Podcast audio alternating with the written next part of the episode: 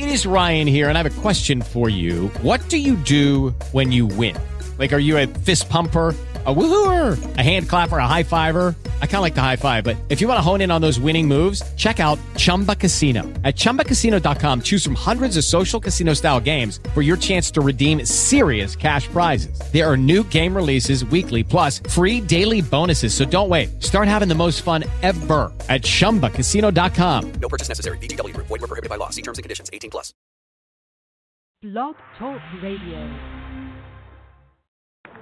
We assembled here today are issuing a new decree to be heard in every city, in every foreign capital, and in every hall of power.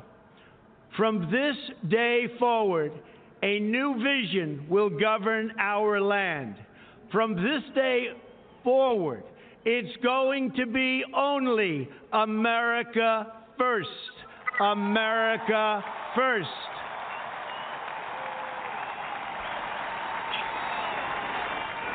Every decision on trade, on taxes, on immigration, on foreign affairs will be made to benefit American workers and American families. We must protect our borders from the ravages of other countries making our products, stealing our companies, and destroying our jobs.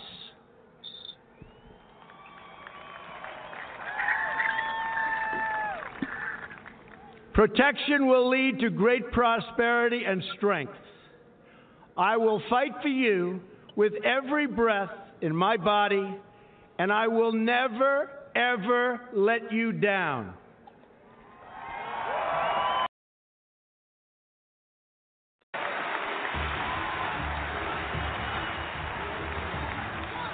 I am your voice.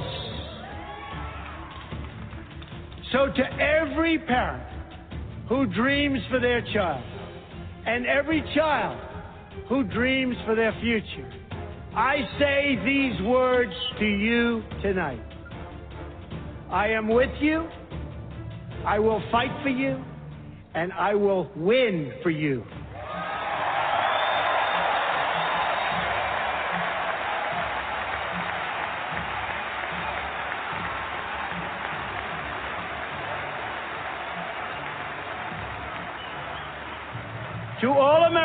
Tonight, in all of our cities and in all of our towns, I make this promise.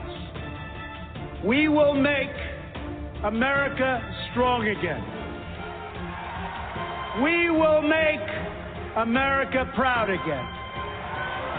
We will make America safe again. And we will make America great again. God bless you and good night. I love you.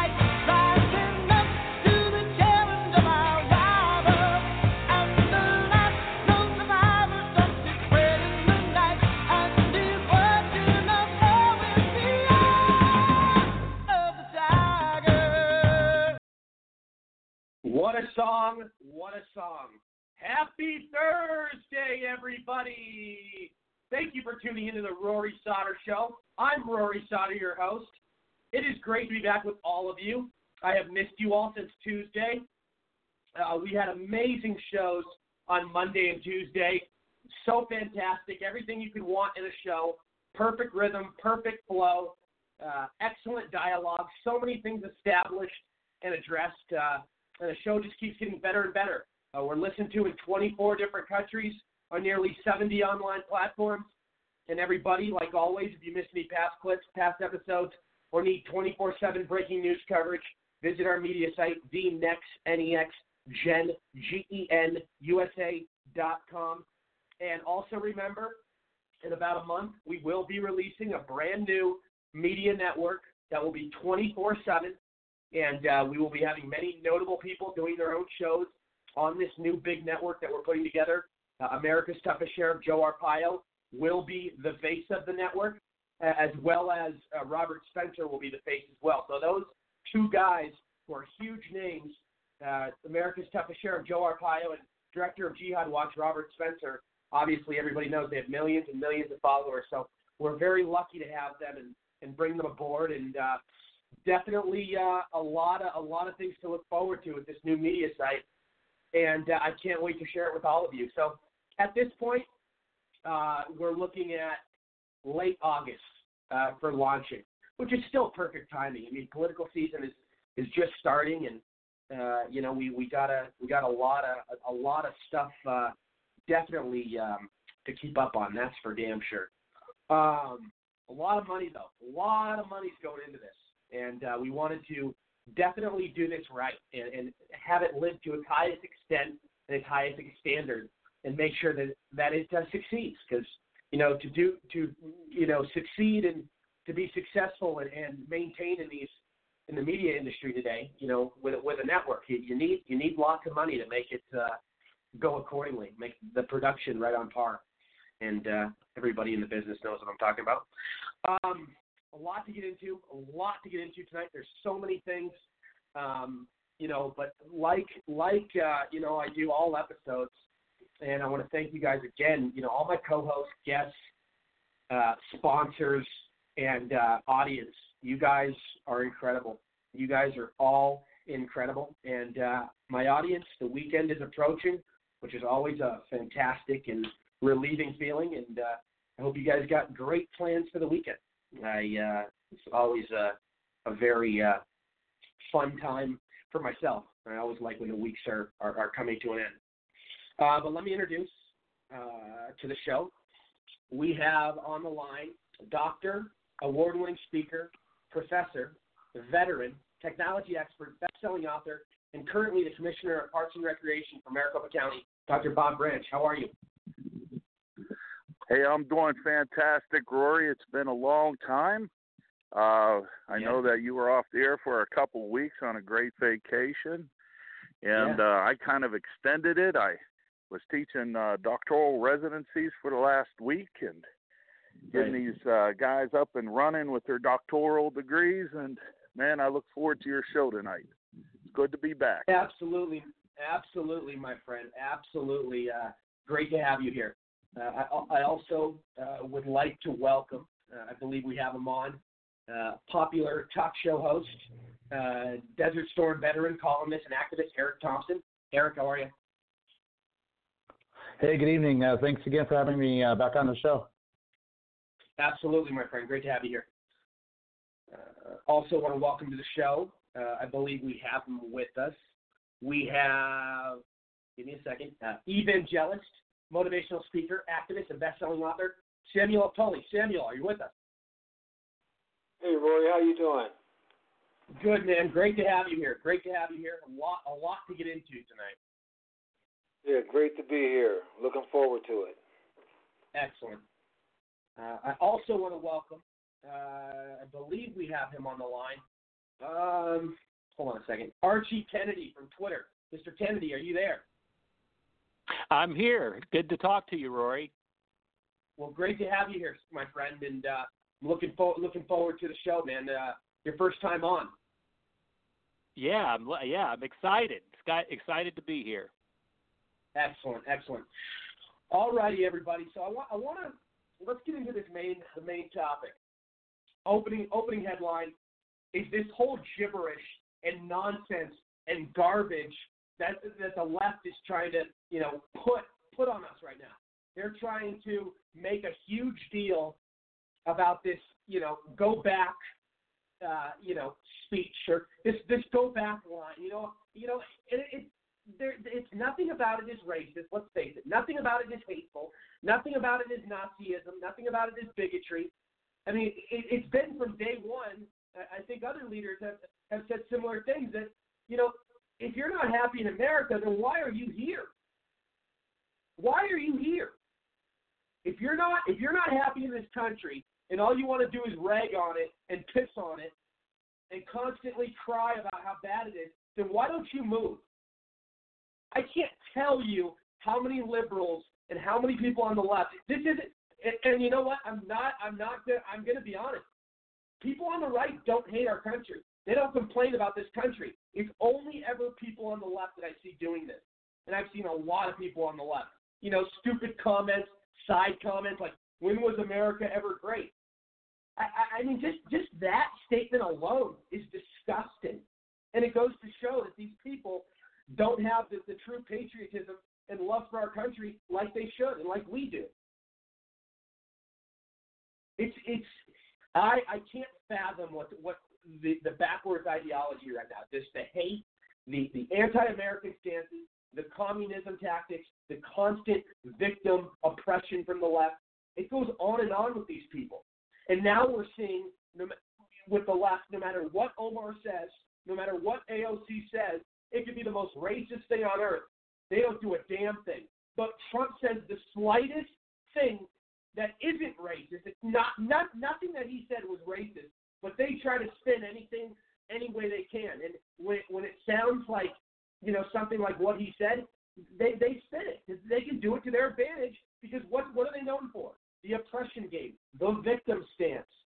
These people take no accountability whatsoever over and over. These people are a problem. These people are hostile. These people make the most racist and ignorant statements on earth. I mean, we, we don't attack them the same way we attack they attack us. Sometimes I think we should though. I mean, I know we're supposed to be the bigger people, but I mean the way they attack us sometimes and they don't get held accountable, but we do even the smallest thing and they scream bloody murder. Come on. Come on. I mean, you know, what what what Trump said was what we're all thinking. And this is what I said on my program the other night. What we're all thinking is we are tired of the anti-American traitors. We are tired of the people that hate our country. We are tired uh, of the, you know, the negativity from the left. And you should not ever have an elected official saying everything that's wrong with America. And don't forget, Omar praised Al Qaeda, and she criticized our, our troops in the same in the same uh, sentence. Oh yes, I'm not kidding. Look it up. And, the, and this, these kind of people are being are getting defended. You're kidding me, right? It doesn't end. And you know what? It's it's like when stuff happens like in, in overseas, the Middle East, all these different terrorist attacks. Do you see do you see the left coming out and, and condemning it, or or you know, calling it out? No, not really. It's always the Republicans. Iran was just messing with us again today. They shot down one of our. They, no, we shot down one of their drones, which they were trying to use to to come come and attack our, our people, our soldiers and our ships out there. And, and I want I want to mention this. There's a YouGov poll. Uh, nearly nine in ten GOP voters uh, support uh, Trump telling Democrats to go back, quote unquote, and help fix foreign countries. Um, I mean, yeah. I mean, we, we we stand with our president. We stand with him. We can't play into the game uh, of the fake racism cry card. Every time you know, they lose on an argument. Every time they they don't have, you know, the proper power at the left. Every time they, you know, go into a, they fall into a corner, they have to pull off the race card. They have to say how much big how, how much of a victim they are. I don't know when it ends. I don't know, you know, what kind of lines need to be drawn uh, in order to.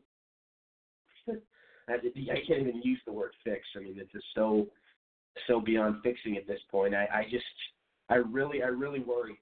I mean, you you got these people that are defending second class citizens over us. You have these people that are defending MS-13 gangs.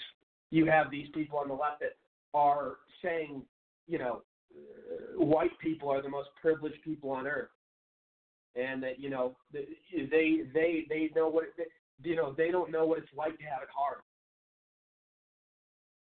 I can't I can't fathom I can't fathom how anyone could could talk could tolerate could tolerate something like this. But at the same time, there's so many that are so anti-American that, that vote in our elections. I don't know how you you get born in this country and you become so hateful against it. You become so against it, so hostile towards it, so you know, so disrespectful. I mean, this is this is the greatest country on earth. You get freedoms, you get you get the freedom and security and, and the and the independence here that you would never get anywhere else, and it's not even close. We had our soldiers with their blood, sweat, and tears die and fight on the battlefield for our freedom, so we could be the greatest country in the world. I mean, come on, guys, have respect for our country.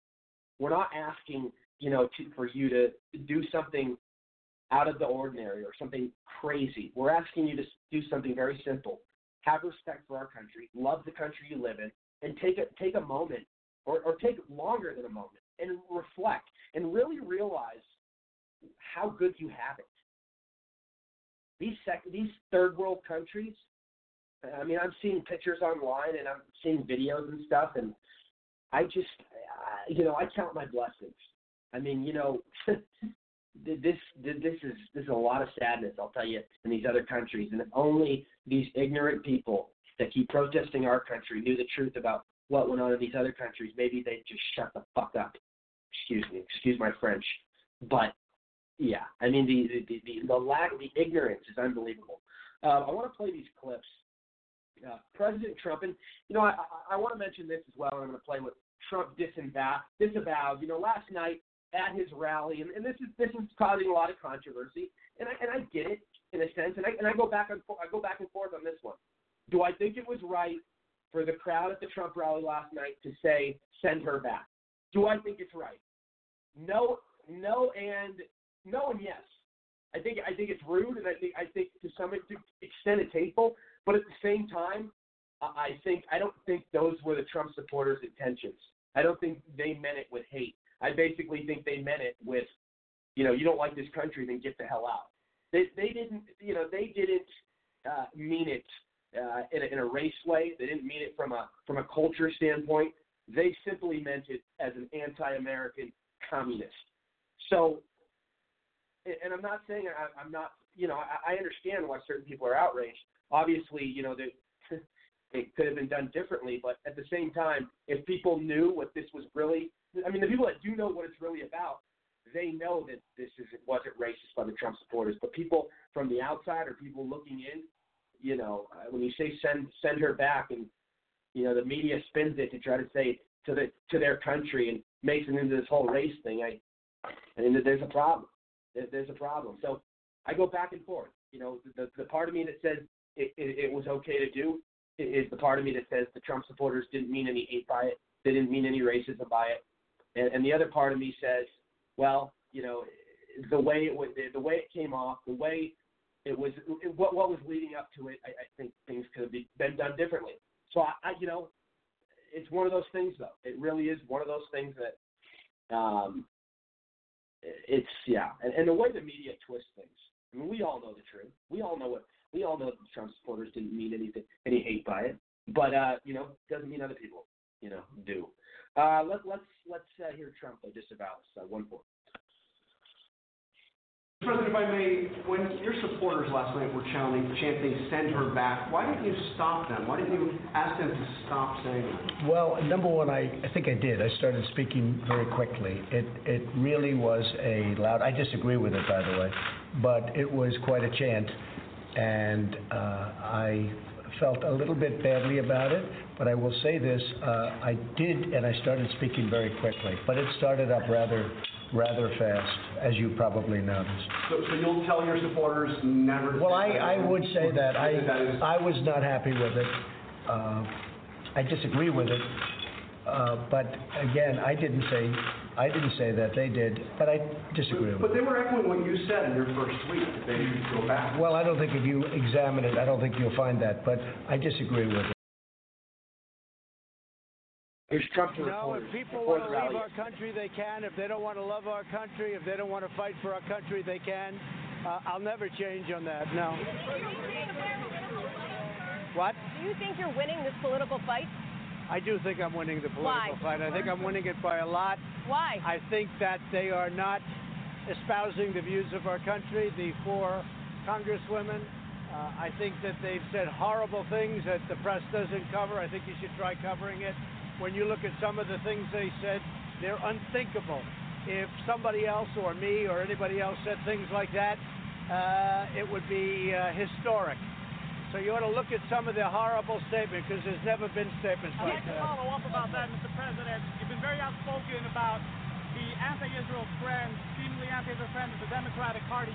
How do you think that all began, and is there anyone in particular you blame on that? Well, the Democratic Party is really going in a direction that nobody thought possible. They're going so far left, they're going to fall off a cliff.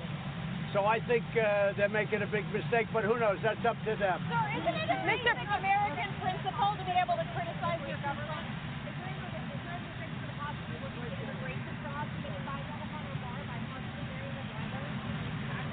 Well, there's a lot of talk about the fact that she was married to her brother. I know nothing about it. I hear she was married to her brother. You're asking me a question about it. Uh, I don't know, but I'm sure that somebody would be looking at that. Mr. President, are you sending Rand Paul to the Sir, do you believe people should be allowed, sir, to speak?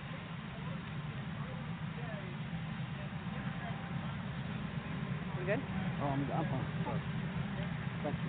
Well, I think the story uh, last night was that 187 Republicans voted uh, in favor of Trump, and four voted against. I think that was the big story. That seems to be the story. There's great unity in the Republican Party. It's very unfair what's happened with respect to the way I would say Republicans are being treated, frankly, but certainly way certainly the way this president has been treated. In the history of our country, there's never been anything like this, and this should never be allowed to happen to another president again. Should never be allowed to happen. Despite that, we've created the greatest economy in the history of our country. We're doing things like nobody's ever done. We have the best job numbers in the history of our country. African American, Asian American, women, uh, Hispanic American, best job numbers we've ever had. And I have to go because I see it starting to pour.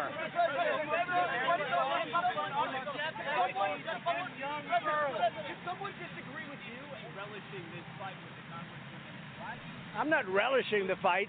I'm enjoying it because I, I have to get the word out to the American people. And you have to enjoy what you do. I enjoy what I do. The key is the key is it's not a question of relishing. They're wrong. They're absolutely wrong. That's not where our country wants to be. We're not going to go and we're not going to be a socialist country. It's not going to happen.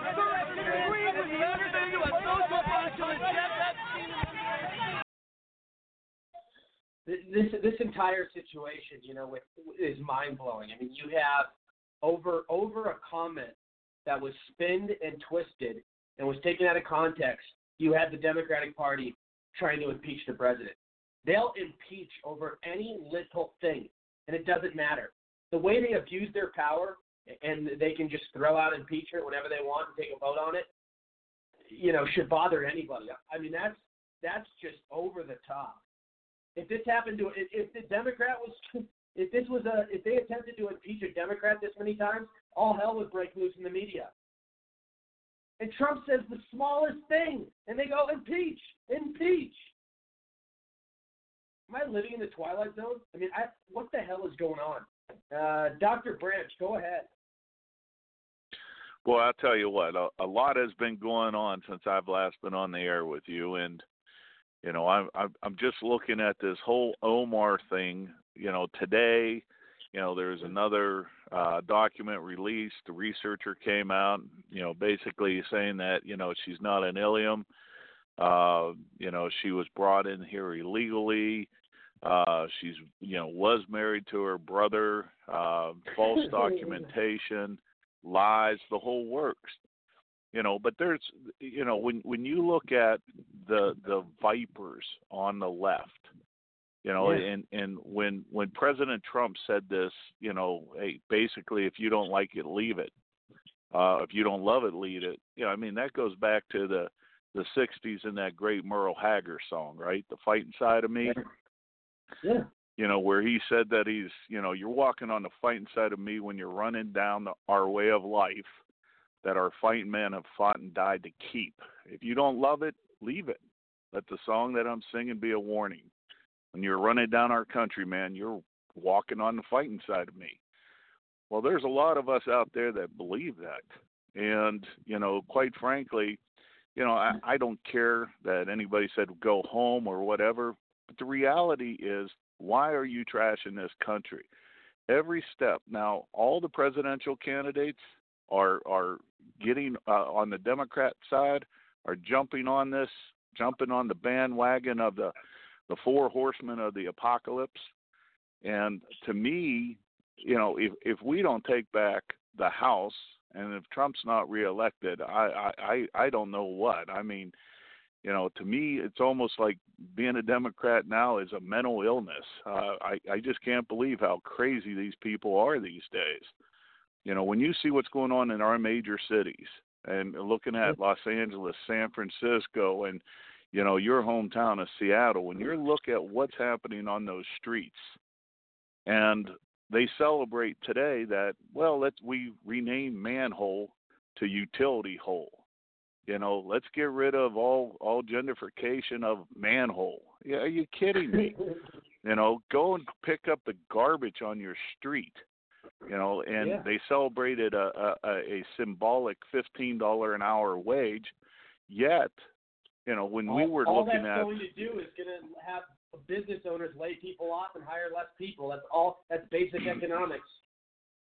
Well, and I, I was, t- you know, telling my doctoral learners, we talked about the fourth industrial revolution, which we're in, and it's an accelerated revolution. And when you look at it, we have, uh, you know, we've gone beyond the automation. We're into artificial intelligence, and you know, quite frankly, this is, the, you know, fifteen dollar an hour will just accelerate it. And as you said, the, the jobs will go. And uh, Yep. You know, and it's funny because the people remember the people a month ago when when we were Right. talking about putting tariffs on Mexico. Yeah. You know, they were looking at us like you're crazy. You're going to raise the price of an avocado. You know, oh my gosh. What do you think fifteen dollar an hour is going to do to us? Ex- exactly, and you know, well, and here here's here's the thing is that what what it does is you know it creates a a sense of entitlement that should not be there in the first place. I mean, let's face it, you know, jobs at, McDo- at McDonald's, these minimum wage jobs are not supposed to be a, a lifelong career, and you know, putting it at fifteen dollars an hour is such an fu and slap in the face to so many other employees in other industries. You know what I mean? And it's and like I said, it, it only all it does is it has business owners hire less people and more layoffs. It does not stimulate the economy, and that's for darn sure. And uh, right now we have, you know, probably well the best economy I've ever seen in my lifetime, and one of the best ever in the history of America. And to me, you know, all they want to do is destroy America, and that's the way I look at it right now. I mean, everything that we've seen over the last couple of weeks when you've been off the air, we have seen uh they just want to destroy America. You know, uh, that that beautiful salute to America. You Oh, know, yeah. I mean, my amazing. gosh, it was not. Pol- and I know you were there. It was not political. It was not a Trump rally. But that's what the left made it to be. The, it's all about Trump. It's. It's. Are you kidding me? We had a president of the United States reading about history you know, all, of all history of America. And to me, that was so patriotic. It made me feel so good. Then you turn on, you know, uh, some other, uh, you know, CNN or whatever, and it was like, uh, I I don't know. It was it was just so terrible. They were acting as if it was, you know, the most evil thing in the world. And to me, hey, you don't love it, leave it let the song that I'm singing be the warning. That's the way I look at it because they're they are white, uh, walking on the fighting side of me, and I think we're going to fight all the way to victory in 2020. And isn't it isn't it mind blowing how people like AOC and commit all these different campaign violations and Omar, you know, there's both of them have had campaign finance violations as well as Omar marrying her brother and all this stuff. And he, with all Democrats for the most part, they get all this stuff kept, you know, secret or they get away with it and nothing happens to them. But if it's a Republican, all hell breaks loose. I mean, the double standard. I mean, doesn't it bother the hell out of you? It really bothers the heck out of me. It bothers the heck out of me to no end. And as I said, you know, this this this just makes I think it's making our base very upset and we are going to be so energized going into this campaign cycle. We'll take back the House, take back the Senate, and uh, take back this. Uh, you know what? Two more Supreme Court. Not, uh, uh, we'll put two more onto the Supreme Court. Another hundred judges. This the, and and you know they, they don't want that. And to me, uh, you know this this frightening tone that they ever everything that comes out is, you know, you're a racist. As soon as you say I don't like Omar, well, you're a racist. It's like, no, I don't like Omar. I think that she doesn't have a brain. I, I mean, you know, some of the stuff that she says is just asinine. Then you turn around and you say, well, you know, you're being you're you're being a fool, and it's like, well, you don't like women of color, and it's just like it has nothing to do with it. it it's the race card. It's all they can play because they don't stand for anything, uh, it, with the exception of destruction of this com- country. Yeah, no, you're absolutely right. Um, Eric, go ahead. Yeah, I I've uh, been doing. I, I spoke at a uh, a little conference, and I've just been trying to reach out to more and more people.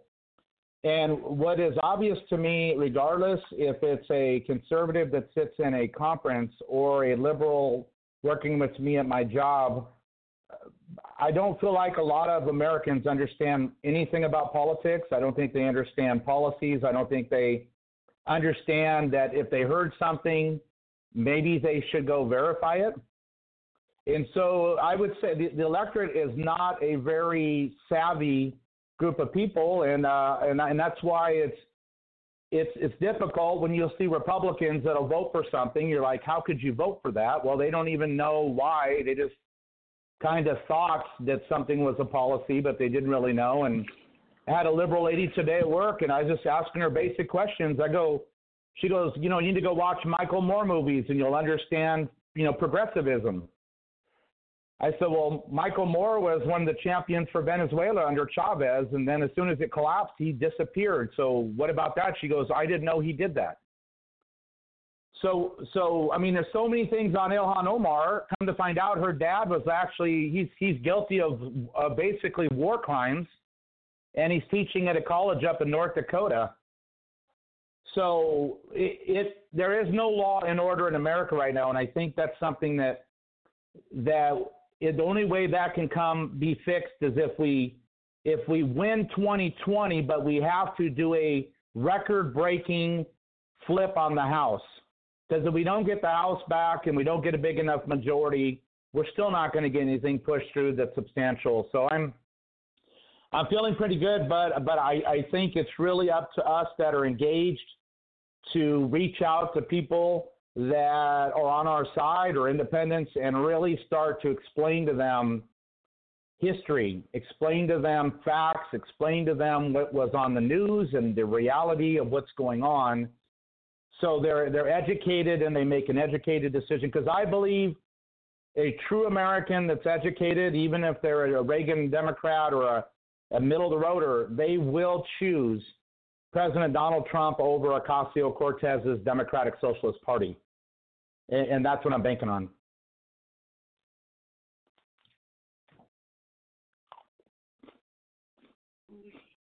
no, and, here, here's what I worry about. I mean, I, I, I worry that. I mean, what, what do you, if you had, if you were a betting man right now, would you say we're going to win back the House?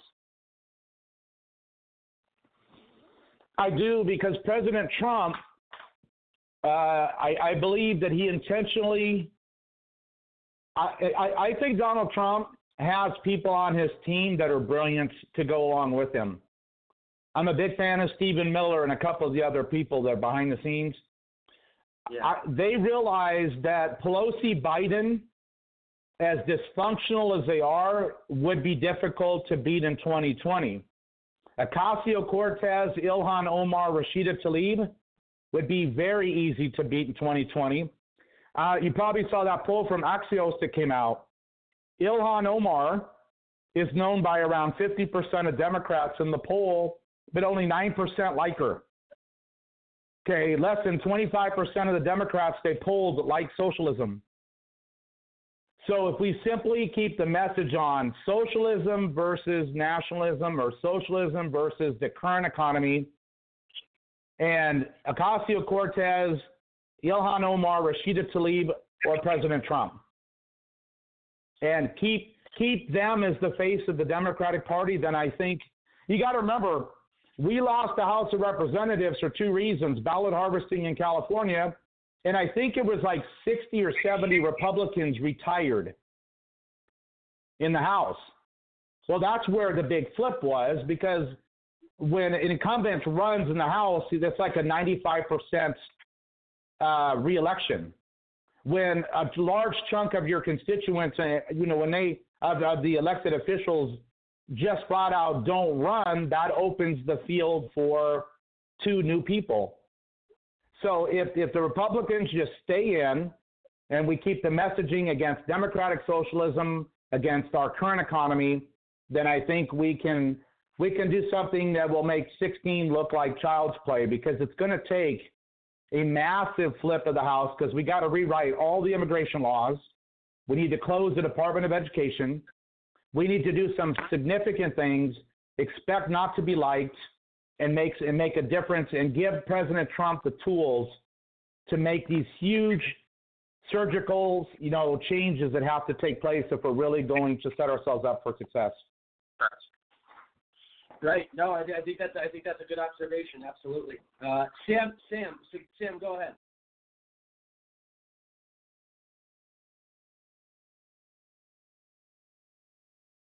Sam, you there? Hold on a second.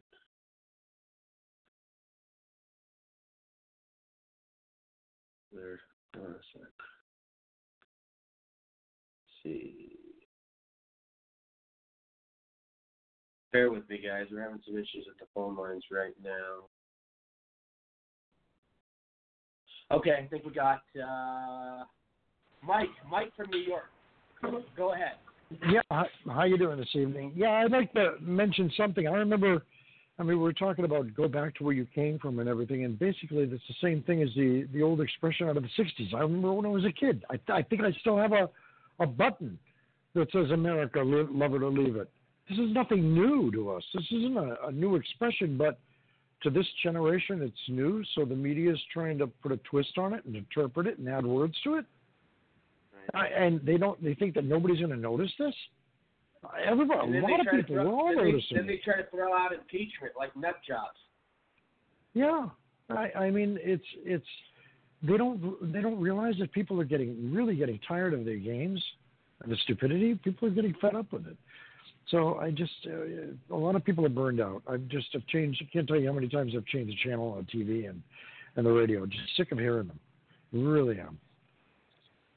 Go ahead. I mean, we need to hold them accountable. I mean, you know, there needs to be some sort of law put into place.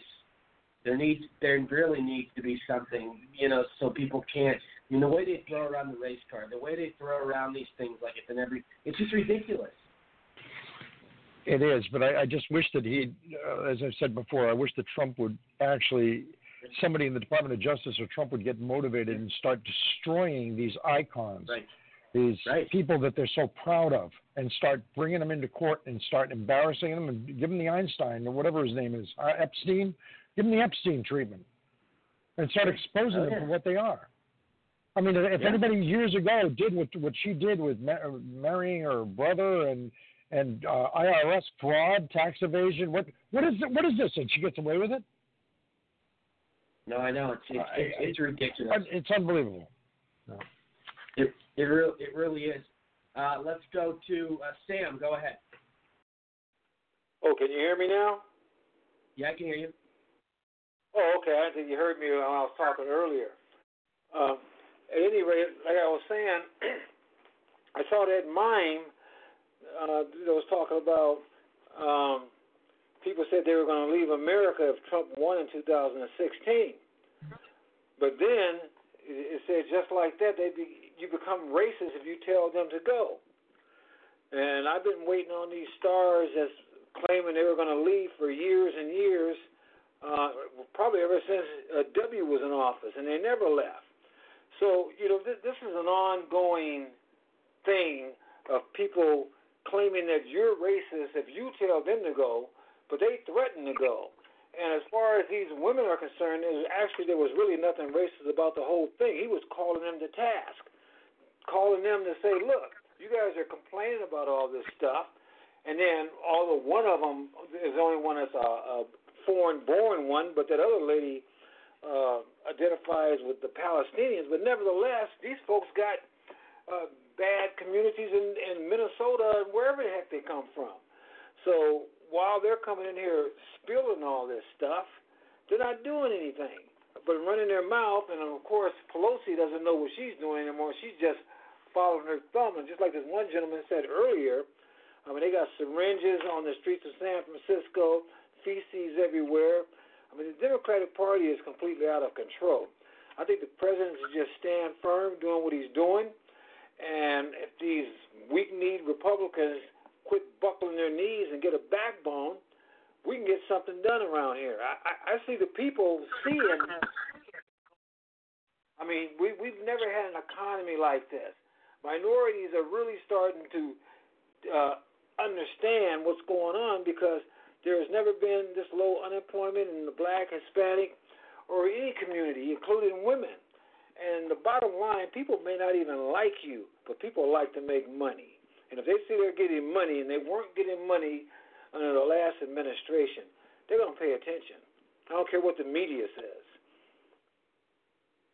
Yeah. Oh, oh you're you're absolutely right. No, I agree. I agree.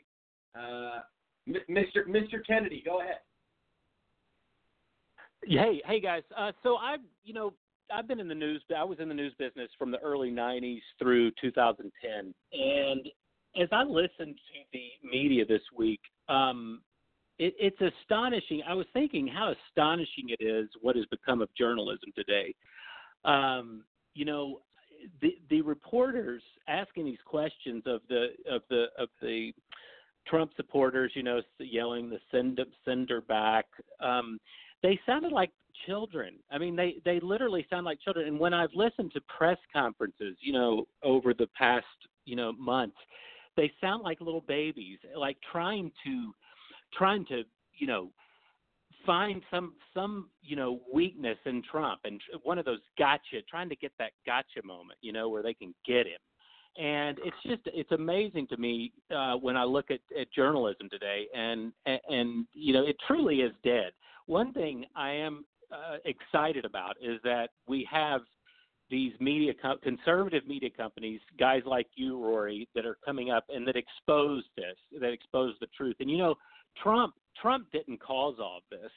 Trump is simply exposing what the media has been and has become over the past year, over the past decade. And so, you know, it it, it amazes me too um, when I when I look at the double standard. You all were referring to that earlier. The double standard with Democrats and Republicans. You know, we've talked about the the things that uh, the congresswoman has said, uh, and uh, you know, have been far worse than anything Trump has said. But yet, you know, their main objective is to to, to nab him on his comments. And you know, the fact of the matter is, all Trump has done, all he does is defend himself. And one thing that I hope for when Trump is when he's long gone, I hope that Republicans in Congress uh, take take some notes from him and grow a spine and fight back. Um, people talk about you know how how rough the the language is now and how the you know how it is today with social media and 24 hour news. Well, I can remember back when Bush was president, um, hearing Democrats just in social situations saying awful things about George Bush. If they had had social media to do it, we would have seen these nasty things coming from Democrats back then. But what has happened is, what I've witnessed over the past two decades is social media has allowed everyone to have a voice.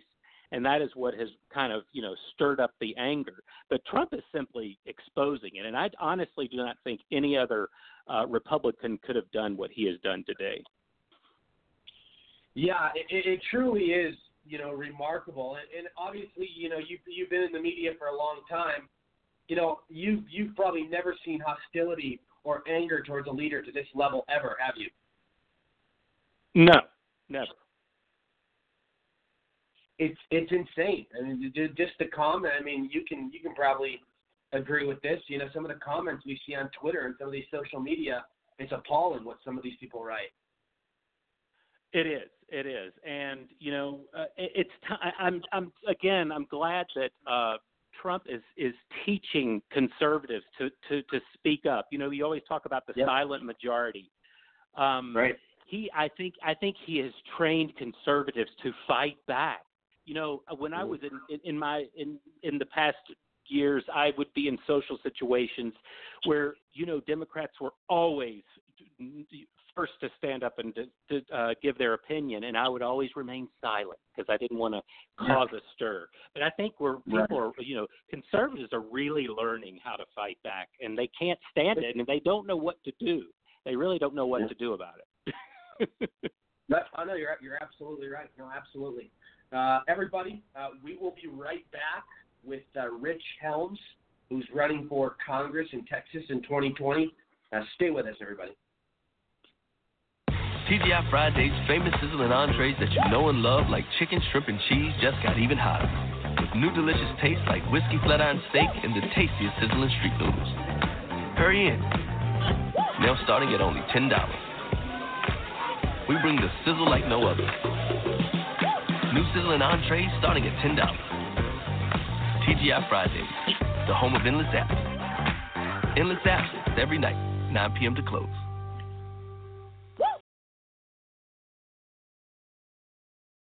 She's still the one for you. And Cialis for daily use helps you be ready anytime the moment is right.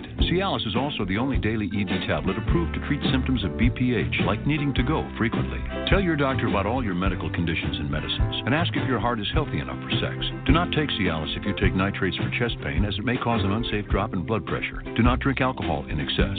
Side effects may include headache, upset stomach, delayed backache, or muscle ache. To avoid long term injury, get medical help right away for an erection lasting more than four hours. If you have any sudden decrease or loss in hearing or vision, or any allergic reactions like rash, hives, swelling of the lips, tongue, or throat, or difficulty breathing or swallowing, stop taking Cialis and get medical help right away. Ask your doctor about Cialis for daily use and a free 30 tablet trial.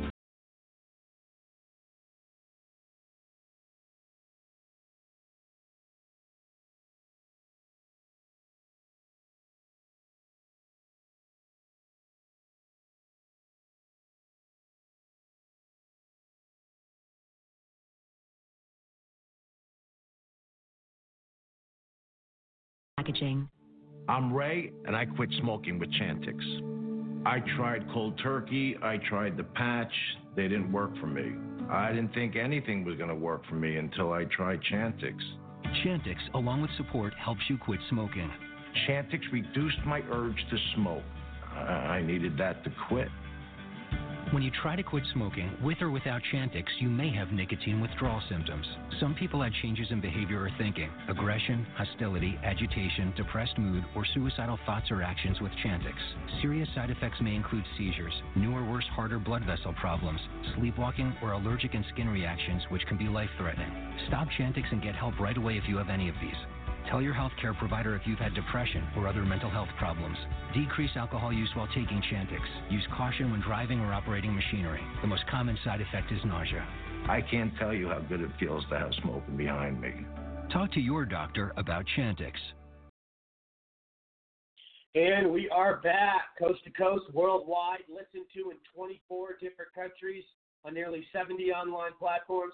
And everybody, if you miss any past clips, past episodes, or need 24 7 breaking news coverage, please visit my media site, thenextnexgen.USA.com.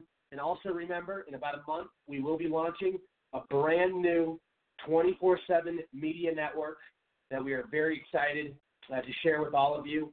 Uh, it, we're raising a lot of money for it.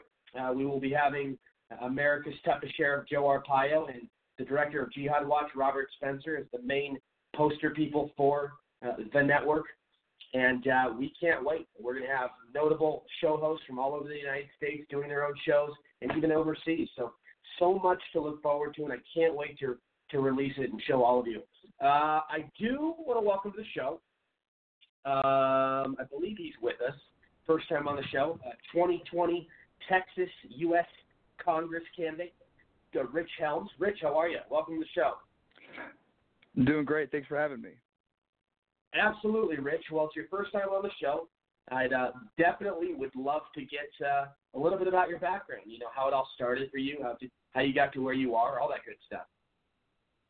Sure. Um, so, uh, well, I guess we'll, we'll. I grew up in grew up in Arizona actually. Um, uh, went to uh, Mesa Community College and then and then Arizona State and studied uh, politics and uh, well political science and uh, economics, and actually back in the day wanted to be a diplomat, but you know my life decided to take a different turn from that, and um, uh, my now ex-wife and I uh, met in college, and uh, junior year we found out that uh, she was expecting, and uh, ended up getting married. We're married for eight years. We have uh, two beautiful children, and uh, they are almost nine and almost five, uh, Connor and BB. And uh, you know, we split up. We're still very good friends and still care about each other a lot. We we realized we were better friends than we were a couple, and so uh, just kind of made that uh, that you know separation out. But uh, you know, still still you know care about it very much. Still very much my best friend. So uh, you know, as far as you know, working wise, you know, when we found out that my uh, son was on the way, I, I went into uh, selling health and life insurance, working primarily with small businesses.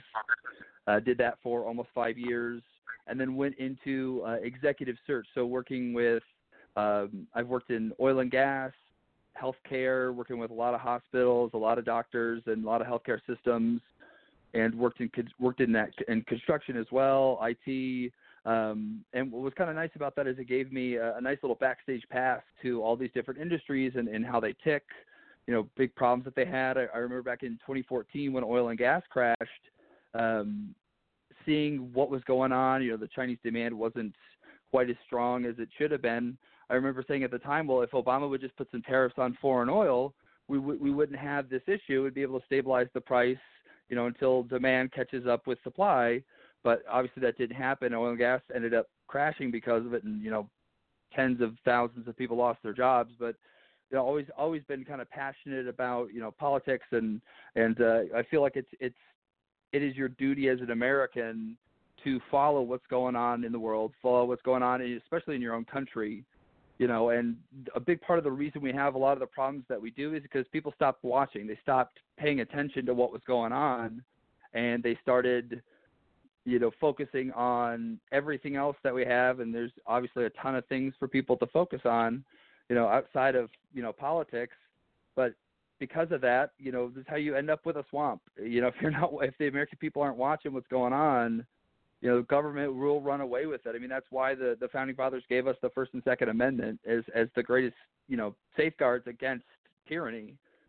And you know, th- those things are being trampled right now, uh, unbelievably. Now, I never thought I'd see the First Amendment getting trampled on as much as it is on social media in in, in public. I mean, just if if we lose that, it it's you know, it's game over as far as I'm concerned, as far as our freedoms are concerned. And and I kind of got to a point where, you know, I saw a lot of things going wrong in my district. A lot of people that are suffering that shouldn't be, uh, you know, have a, and that was have we have a unemployment that's double everything else in the in the uh, DFW and a, you know, incumbent that doesn't seem to really care. So I kind of just got to the realization, you know, prayed on it and and realized that I, I needed to do something. I needed to to challenge this guy. I needed to beat him and actually represent the people of this district.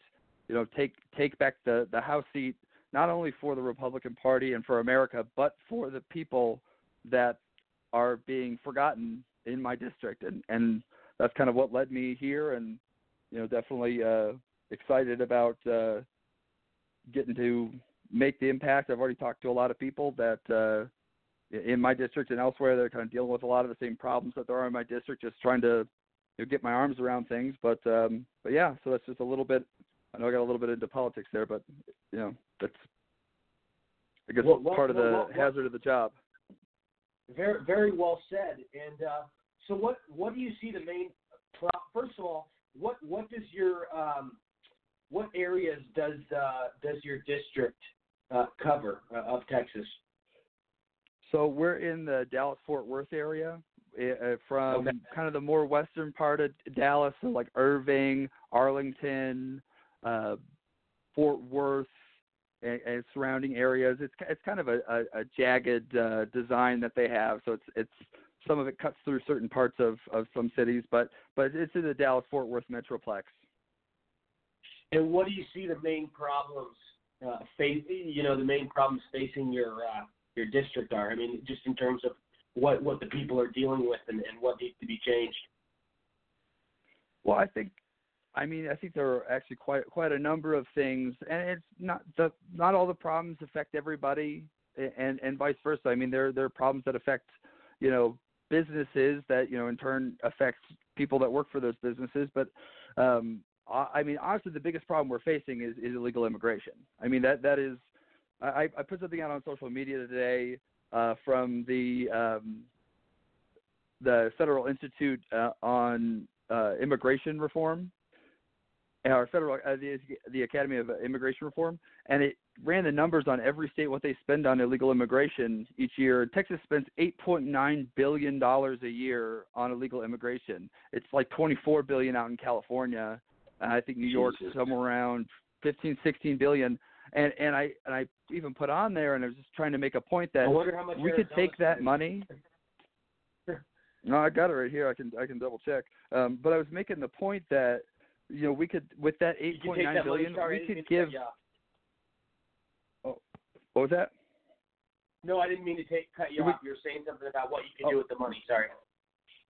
Yeah, well, I was, I was just mainly trying to make the point, and uh, it was that you know we could take that eight point nine billion dollars and buy and give every teacher in Texas a twenty five thousand dollar pay increase, because because a lot of times the the Democrats will say, oh, they they care so much about education and and you know the teachers and things like that, and yet they're not doing anything about something that that could free up eighty four billion dollars across fifty states to be spent in so many other ways with with so I mean we have we have people in this country that are disabled. We have disabled vets that we could take a heck of a lot better care of. Uh, We've got public housing that's unlivable in places that would surprise you. You think, oh well, that's a nice city. They probably got nice public housing. It's it's, it's a joke.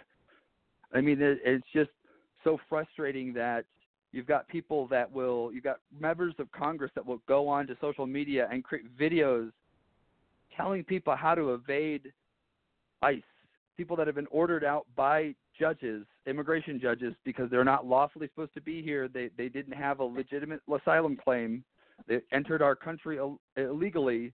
They're ordered out by a judge, and you have members of Congress going in public on camera and saying, Here's what you need to do to not get arrested by ICE. I mean, the the fact that that is happening in our country makes my blood boil to a, a level I can't even put into words. At least not going to subject your viewers to it or your listeners to it. I mean, it's it's it's appalling that that somebody would try to obstruct justice that way. I mean, it almost it almost counts as sedition if you really want to look at it. You're trying to actively undermine the laws of the United States. And so, I mean, I think Yeah, that, and and oh, that problem co- bleeds into a lot of things. Yeah. Oh, oh, it does. And, and you know what? It really is uh, disgraceful and absolutely sinful. And, and any every word you can think of to describe it. The fact that you know we have these politicians on the left giving illegal aliens advice on how to break the law. I mean, I if that if that's not ludicrous, if that's not the definition of ludicrous, then I don't know what the hell is, and I don't know how it's And tolerated. what's even and I don't worse than that is that Yeah, I, I mean. I, I didn't mean to cut you off, but I mean, it, it's not even just that; it's that they refuse to to fix the the incentives in the legislature to, that that are bringing Right. people here. I mean, you've got. I was actually just looking at the the numbers on it and, and some of the the some of the uh, incentives that we have in place. I mean, you know, they know, hey, if I get there with a child, I'm not going to be detained for you know longer than a few weeks and I'm going to be released, and I don't have to show up for my hearing, and I'll get free health care, and I'll get free uh, government welfare. I mean, yeah, of course, people are going to come here in droves. Even even the Obama detention facilities, which were a travesty, I mean, he was really putting kids in cages. That was better than some of the situations that they're running from, and and, Right. and obviously our our our border patrol and and our you know government's doing a, a significantly better job than it was in in 2014 to take care of these uh, illegal aliens but they're so over you know stuffed and so over you know populated with with illegals that they just they can't even hold them all. They can't they can't save them. I mean the the reason there are people dying at the border is not like it's a increased it the ratio of it's just so many more people are coming here that yeah there's going to be a higher number of deaths and, and the fact that they have those incentives in place to bring people here is is cruel because people are dying in the journey i'm sure probably way more than we're even hearing about. They're dying to try and get here and and it could be fixed in 15 minutes if they really wanted to. But they don't but And they the don't rea- care. They're just pretending to care and they're signaling virtue that oh i care. Yeah, and the reality. I mean, you know, let's face let's face the reality that you know th- this entire situation, and I I've said it many times on my show, and I'll say it again.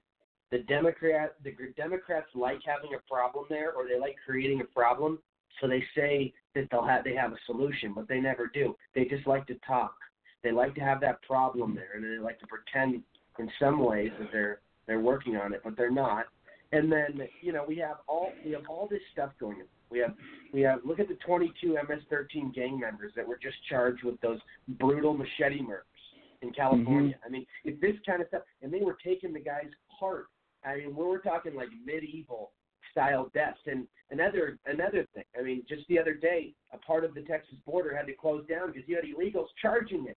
You had a bunch of groups of Mhm. illegals trying to charge the damn border. I mean, this- this crap is is out of control, and now you have universities where which are a big part of the problem.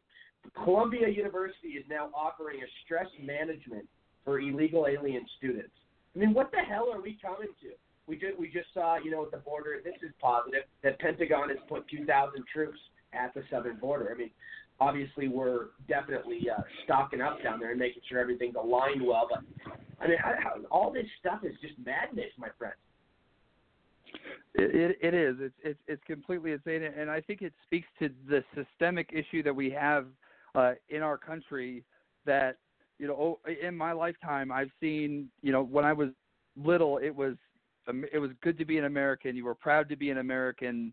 You know, th- our freedoms were amazing. We stood and, and did the Pledge of Allegiance, but slowly, like piece by piece, it, it's become you know a bad thing or a taboo thing to be a patriot, to be an American, to be a nationalist, to love your country, and and from that, you know, as soon as that door was kind of cracked open, they, it's just been a slowly seeping of of just just madness that you know oh you know if you love your country and you know you don't let people come in illegally i mean at no point has trump or anyone in his administration or really anybody on the the conservative side of things said we don't like uh, immigrants. No point. And, and honestly i think there's a lot that could be done to fix immigration that could actually benefit america. I mean we've got we we've got you know tens of thousands of of shortages as far as physicians and medical uh, personnel are. We could get doctors from other countries. There are plenty that want to come here that are good, talented doctors uh, that just can't get a visa to work here. They can't get you know a path to citizenship to come here. I mean, we could we could improve healthcare costs across the board and access to care and solve our immigration problem in probably about a day and a half if if they really really wanted to or at least alleviate some of the problem that that we have with with healthcare. I mean, we've got so we have nowhere near enough doctors for what people, especially in you know primary care and, and psychiatry. There are plenty of those doctors out there that want to come here. They just don't have a way to get here legally, and so they wait and they stay. And part of the problem is not just preventing you know illegals from crossing our border and having incentives but also putting a better path to citizenship for people that want to do it the right way, that want to come here and contribute and pay taxes and be proud to be an American. I mean, I've never spoken to one legal immigrant in my life that wasn't so in love with America that, yeah, I mean, you'd see him in like a full, you know, uh, American flag suit on the Fourth of July. That's how much they love America, and it's it's it's just so sad that it's been conflated with you know, oh, if you don't like illegals coming here, people coming here illegally and crossing the border illegally, and just you know getting lots of free stuff, then oh, you're a xenophobe, or oh, you you know you don't like people of a different race or a different color or a different creed, and that's not it at all. You know, we this is America. We're a melting pot. We love people coming from other countries. We just you need to do it legally.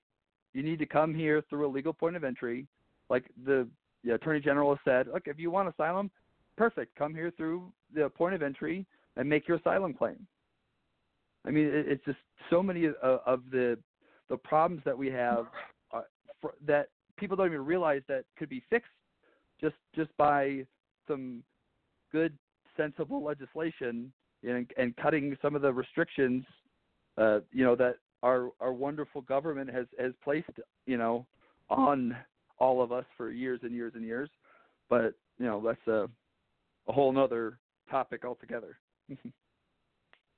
so let, let me ask you, um, in your area, how is the flow of illegal immigration? Is it bad? And like where you are in I, Dallas, I mean, Fort Worth. It's I from what I can tell, it, it seems pretty pretty consistent. But I mean, it's it's it's hard to you know tell. It, it, it's not like they, you know they're walking around wearing signs or anything. Um, but I, I do know that that we're significantly affected by it. I mean, all of Texas is, and all of all of the country is. Um, but I know that it's not like they you know cross the border and just you know chill out right there. They they disperse you know throughout, and, and we're one of the biggest metros uh, in the country. Uh, you know, especially one of the biggest ones in Texas. I mean, we're slightly smaller than Houston, but you know, still pretty big. And so we're, you know we're getting hit pretty hard with it, and, and the it's not just that it's it's the effect on our, our law enforcement. Uh, our governor's had to send as you know sent and thank God he did. He sent uh, state troopers down to the border to help. I mean, we're seeing a lot of uh, violence spilling into into Dallas. I mean, there's a big problem with with like violent deaths and like violent assaults, and you know they haven't said it's all been MS-13, but it certainly has been quite a bit of MS-13, and I mean they've had to use you know gang they've had been using gang task force and things to, and they've been doing a, a marvelous job. I mean they they're our our law enforcement is just doing a spectacular job of keeping this contained, but it's not sustainable. I mean the amount of extra manpower and effort. I mean I've I've heard from uh, different uh, law enforcement officers just kind of in passing that you know that they're stretched thin I mean, it's it's not just the border patrol that's stretched thin. It's it's all of law enforcement is getting stretched thin. Um, you know, luckily we we love our our law enforcement here in the DFW, but I, I know not every every place in the country is that way, and it's it's a shame that they they get villainized, and you know you hear about the St- Starbucks kicking those officers out, and I'm glad that the store came out and you know condemned that person and, and apologized and, and things like that. But I mean, it just feeds into that hys- hysteria, you know, that oh, you know, the police are the bad guys. The police are not the bad guys. The, the, yes, there are some that go too far or you know do something that they shouldn't, but more often than not, you know, 80, 90 percent of the time they're they're good. They're here to help us. They they keep us safe. We just don't always notice it, and that means they're doing their job well. You know, the fact that kids can go to school safe is is a good thing. Right. No, you're you're absolutely right. No, absolutely. And you know what what are the what are the main things that you would fix uh, going into uh, if you got elected? I mean, what what would be your top three priorities? Just three. Um, uh, well, I, I, a big part of, of my platform, a big part of my platform is is, is healthcare. I think that there there's we can do a heck of a lot better of a job. I think that the the government had no business getting involved in health insurance. I think that we definitely need to have something in place to to to help people that can't, you know, qualify for health insurance or afford health insurance, and, and there needs to be something in place to to help those people. But I think that that you shouldn't be penalizing people that could normally qualify for health insurance and pay a lot less for their health insurance than just just because by lumping them all together didn't make anything better that just completely defeated the point of of health insurance but i mean outside of that we've got a massive shortage of physicians that i think uh, we need to put more funding towards more residency programs uh, the government used to fund those until about the 70s when it was put on hiatus because of the budget crisis and then it just was never reenacted. We haven't funded any new residency programs, which is really where the bottleneck for doctors comes. We can have a ton of people go through medical school, but they can't get trained in a residency, which is the majority of their you know applicable uh, you know skill set is where they, learn it there. So I mean we, we've got to fix that so we can you know improve the number of doctors. I, I think Trump's made some great strides with price transparency. I'd like to see some legislation that maybe you know it strengthens that. But you know, I'm I'm very much a less regulation is better kind of guy, and so I think that a lot of the work that that Congress needs to be doing is is is undoing a lot of the problem that it created for everybody. I think that there's some more common sense solutions that can be applied. Um, the, I mean, for example, our, our our immigration laws need to be fixed first and foremost. That would probably be the very first thing that the newly elected you know Republican Congress is going to tackle is immigration uh, reform. Like I said, there's some ways that we can do it, and not just for for doctors, but for other you know workers and, and things like that that want to come here the right way. That needs to be fixed to to improve that. So we're bringing you know people that that want to contribute and be a good productive member of our society.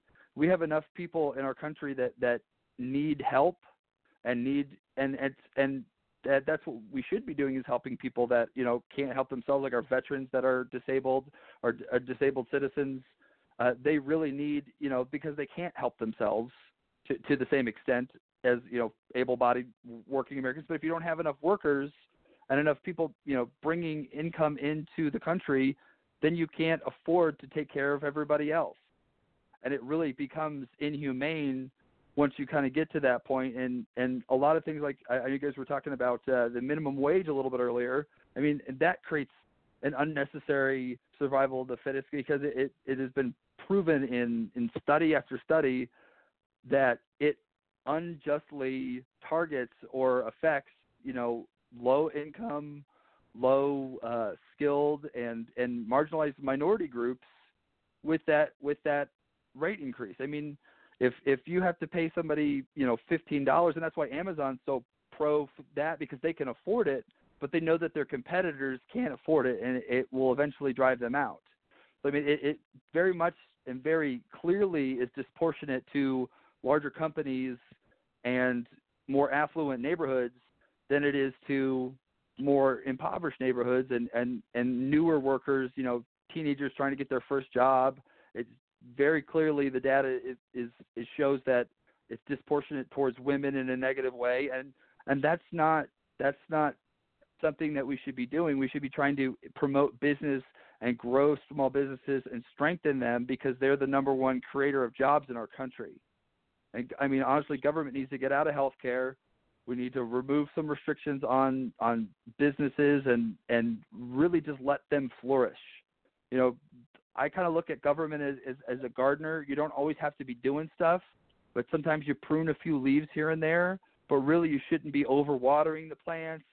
You shouldn't be, you know, over like, you know, pruning them. It's it's just a little bit here and there to kind of keep it on the right track and not, you know, smothering it like we've like we saw, you know, prior to Trump. And I'm not just talking about Obama. The, the other administrations have done a bad job of that as well. They they let government get too bloated, and when it gets too bloated, it, it kind of creates more reasons for it to exist, and that's a big problem. So we got to put it on like the Chris Hemsworth steamed chicken diet and just trim all the fat off, all of it. Very well said, and uh, no, I, I agree. I, I hear you. Uh, it make, makes total sense. Uh, Dr. Branch, go ahead. Well, first of all, I, I want to thank you for running for Congress. Uh, both uh, Rory and I were from Arizona, and it's good to see an Arizona boy over there trying to shake some things up. So thank, Thank you very you. much for doing it.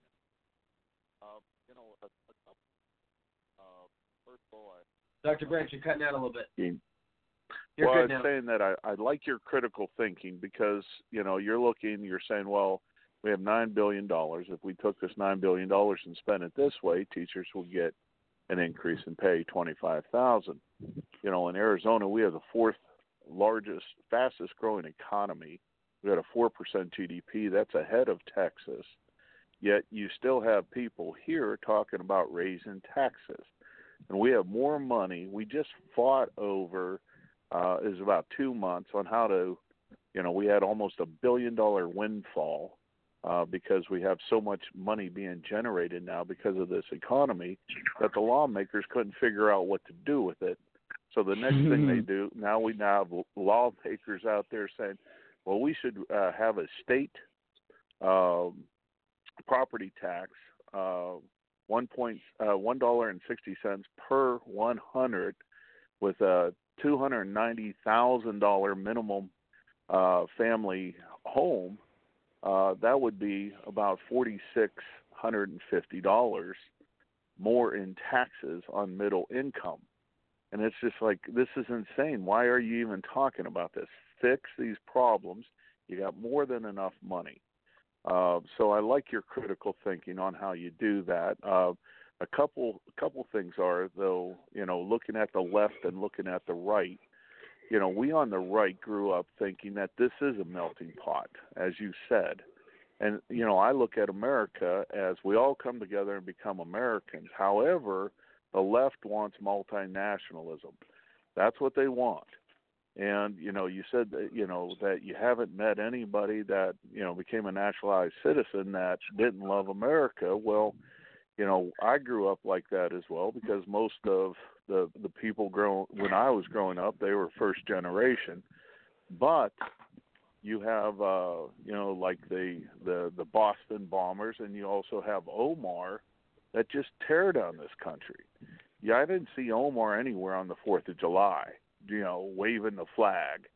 Uh in fact, they put down the flag. They say the flag is racist. They say that the national anthem is racist.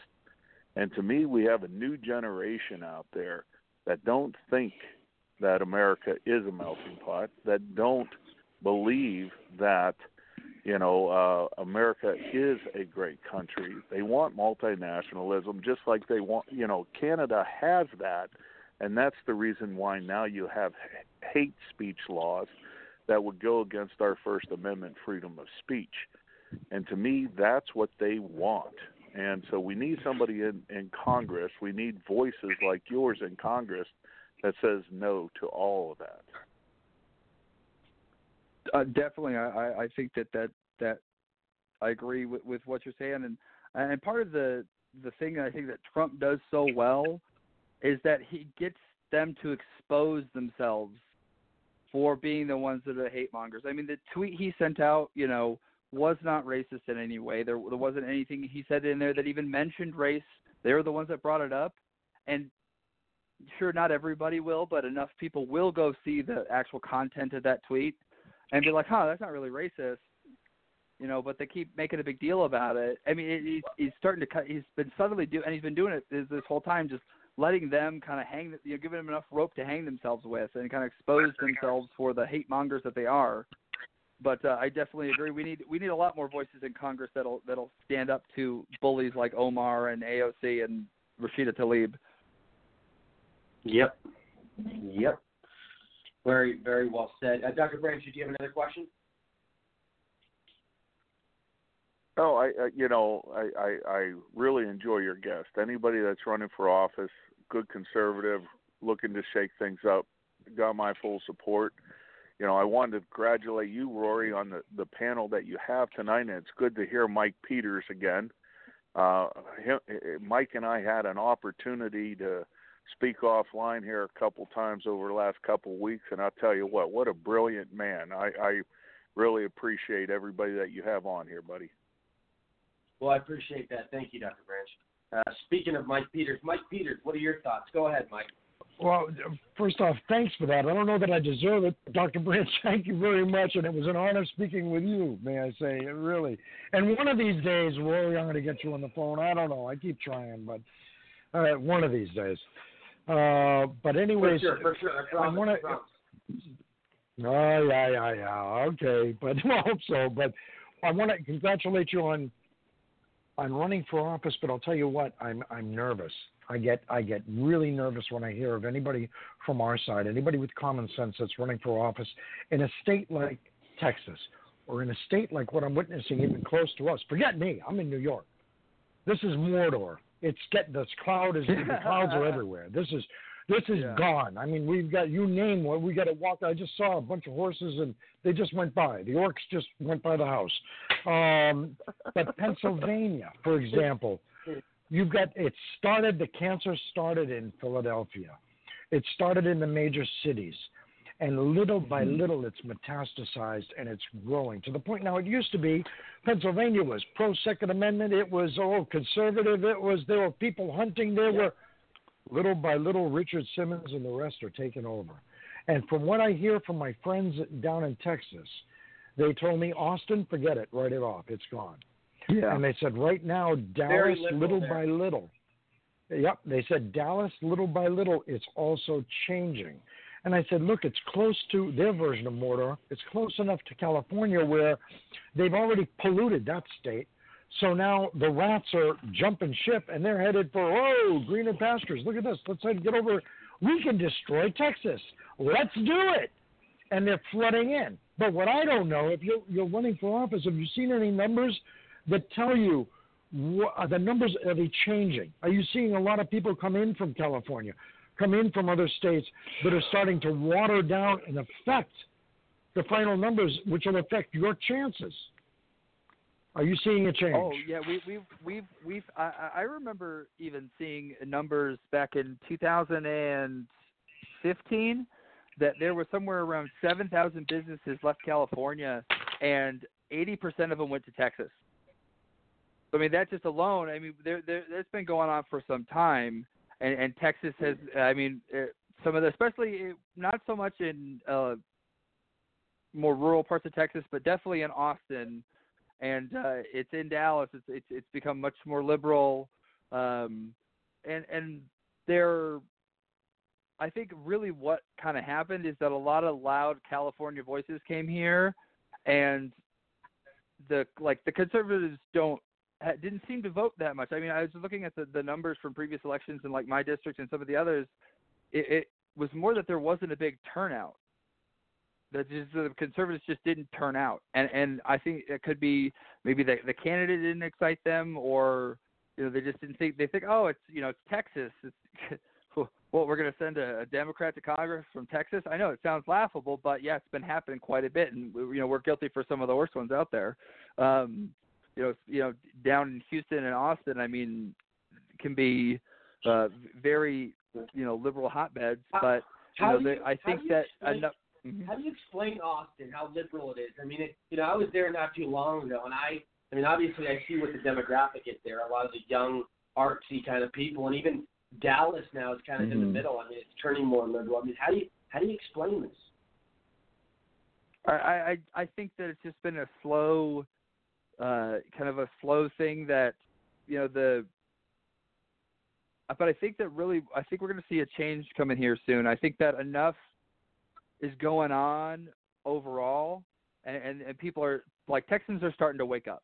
The, the, the, I I truly believe that there is a there is a red wave coming through Texas, and uh, you know with with the right candidates because some of these some of these Democrats haven't been challenged in in quite some time, and they think they're going to win because oh I won big over last guy, you know, and and they they became confident that the DNC political machine was going to carry them through, and I think with the right people running against them, we can really make the difference. I mean, I I know there's some states like you're saying, you know, I. I Still think there's hope for some Pennsylvania, but I mean we're, they're not really going to get many Republicans from New York.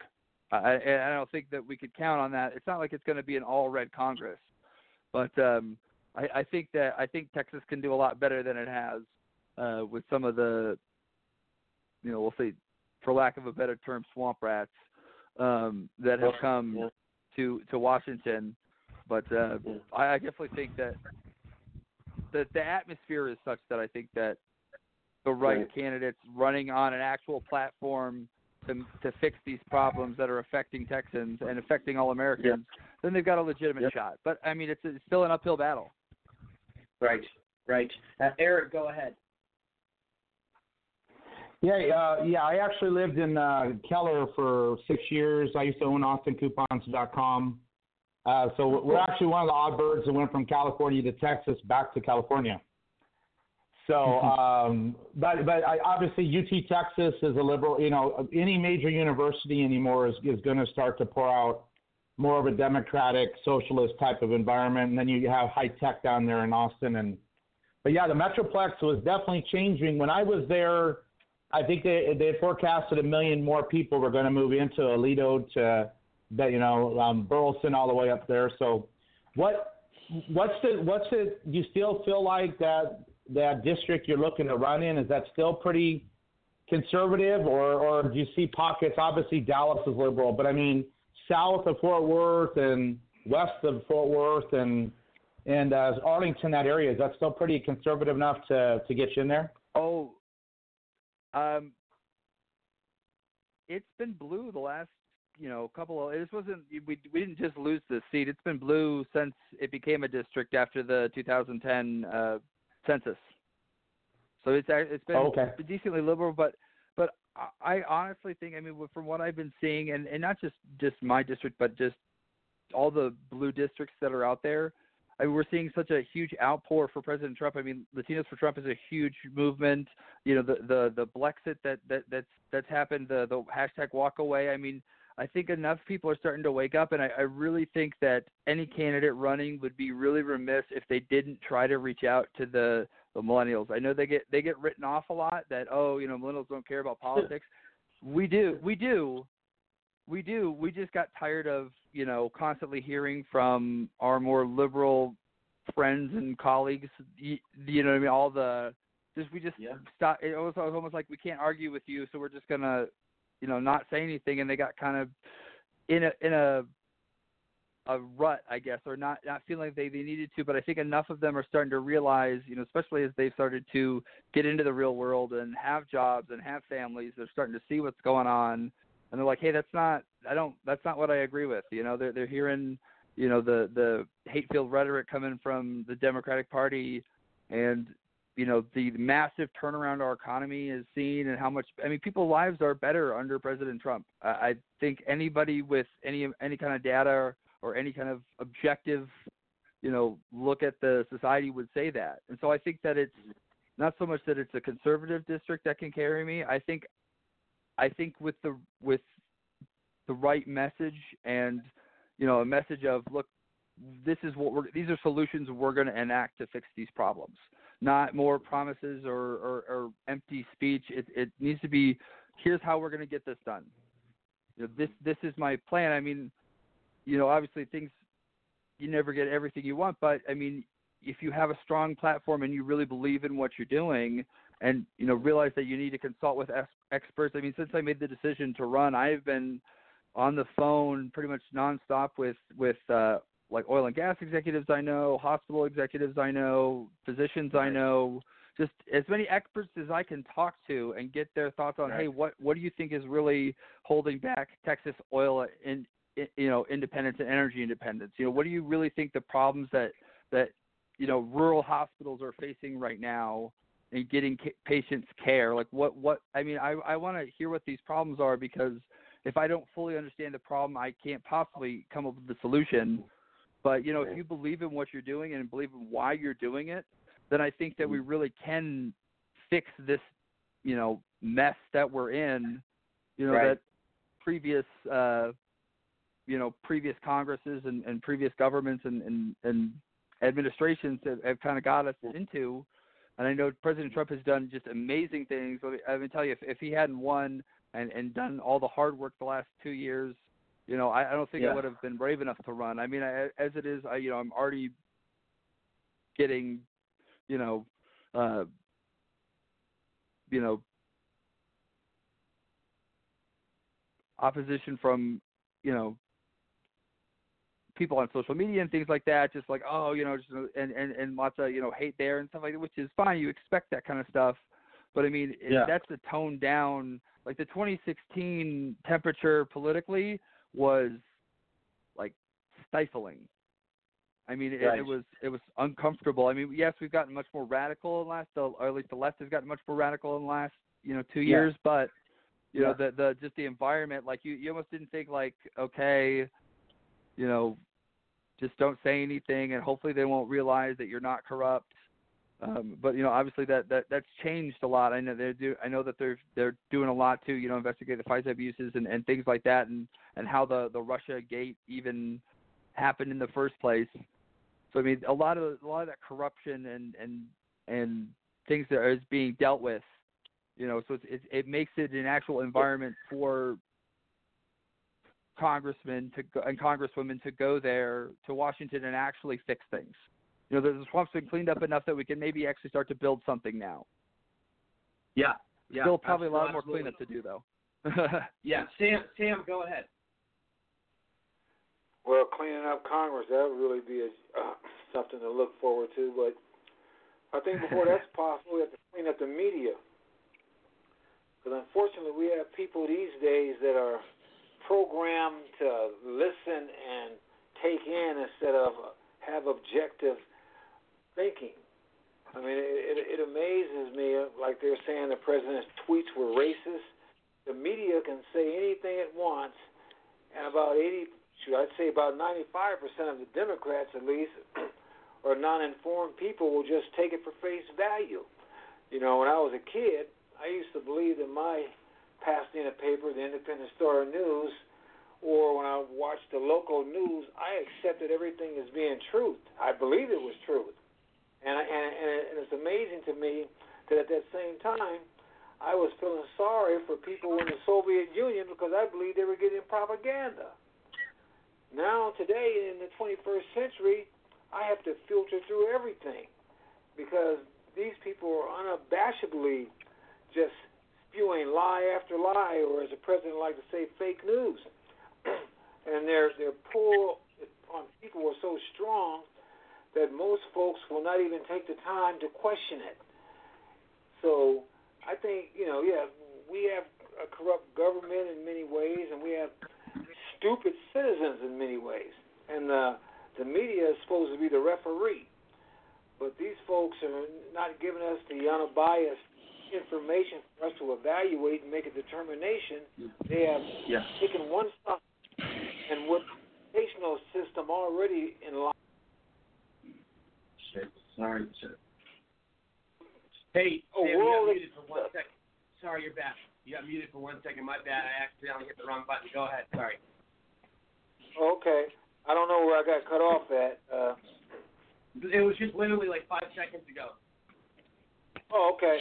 Well, like I was saying, you know, with, with the media against us and and the educational system lockstep with liberalism, I mean, you know, we're we're up against a wall. We have to continue, just like platforms like yours and and other conservatives have to just keep hammering away, and we have to keep exposing the media for their hypocrisy and their lack of of honesty, and hopefully one day either shame them or break them or something to help the American yeah. people turn around and figure out how how to think for themselves. Absolutely, absolutely. Real quick, I do. I'm going to go right back to. I'm going to go to Todd real quick. Oh wait, no. Um, I'm going to introduce Todd right after the commercial, but I do got to go to uh, Mr. Kennedy. Go ahead, and then I'll go right back to uh, Rich. But uh, go ahead, Mr. Kennedy. What are your thoughts? Then I got to go to commercial. Yeah, you know, I, I just want to say I, I hand it to our congressmen along the border states. I do think, I do believe immigration is going to be the, the the main topic as we head into the 2020 election. Um, I, I had written a blog recently on my website about Charity Begins at Home, America First, and I had done some research, and I was astounded to see, you know, the homelessness that we have in America. You know, some I had found some numbers: thirty-seven thousand veterans experiencing homelessness at one given time, and my thought has always been charity begins at home. You can't have a strong country if you don't take care of your own first. That's not insensitive but you can't help the what made us the greatest country in the world one of the things is that we we, we were we were born out of judeo-christian values. This country was it was based on that. And we've had the we are we our country has been one of the most giving uh charitable countries in the world.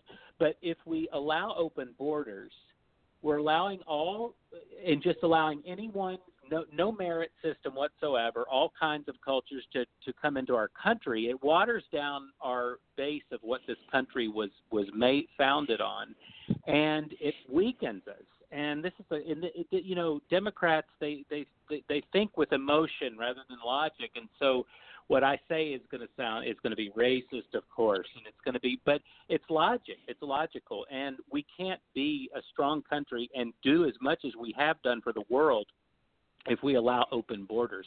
We have to have our sovereignty.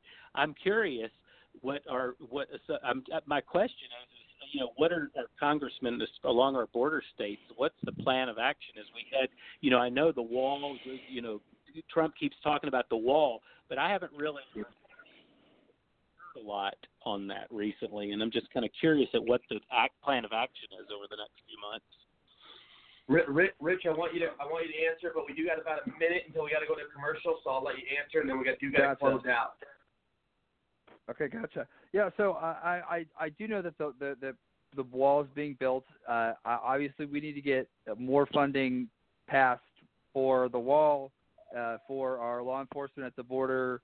You know, basically give them whatever they need so they can hold back this tidal wave of of immigration that we're facing because it is an absolute onslaught that that, that they are dealing with while we get in, the incentives taken away. Because if we take away the incentive to come here and like let them know like, hey, if you come here, you will be deported.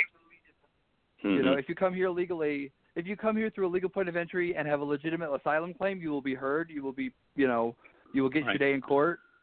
But if you come here illegally, you know, if you you and by forcing them by having a wall by forcing them through illegal points of entry it makes it a lot right. easier to kind of keep track of who's coming coming through um, but i really think that we need to take the incentives away for for people to come mm-hmm. here because they they know if they come here they get they get free food they get free health care they get a place to sleep you know they're they're they're they're what they're leaving with the the the fascism i mean sorry i mean socialism in in south america and, and other parts of the world mm-hmm. that they're coming from is is this is this is like being put in a detention facility by ICE and treated pretty well is is like a vacation compared to what yeah. what a lot of them are fleeing and, and their and their their countries are horrible but they need to fix their countries they need to not flee here they yeah. just need to fix their countries i mean i know that's saying something and it's a lot easier said than done but i mean you know there's corruption there that needs to be dealt with like you're not going to deal with that by running here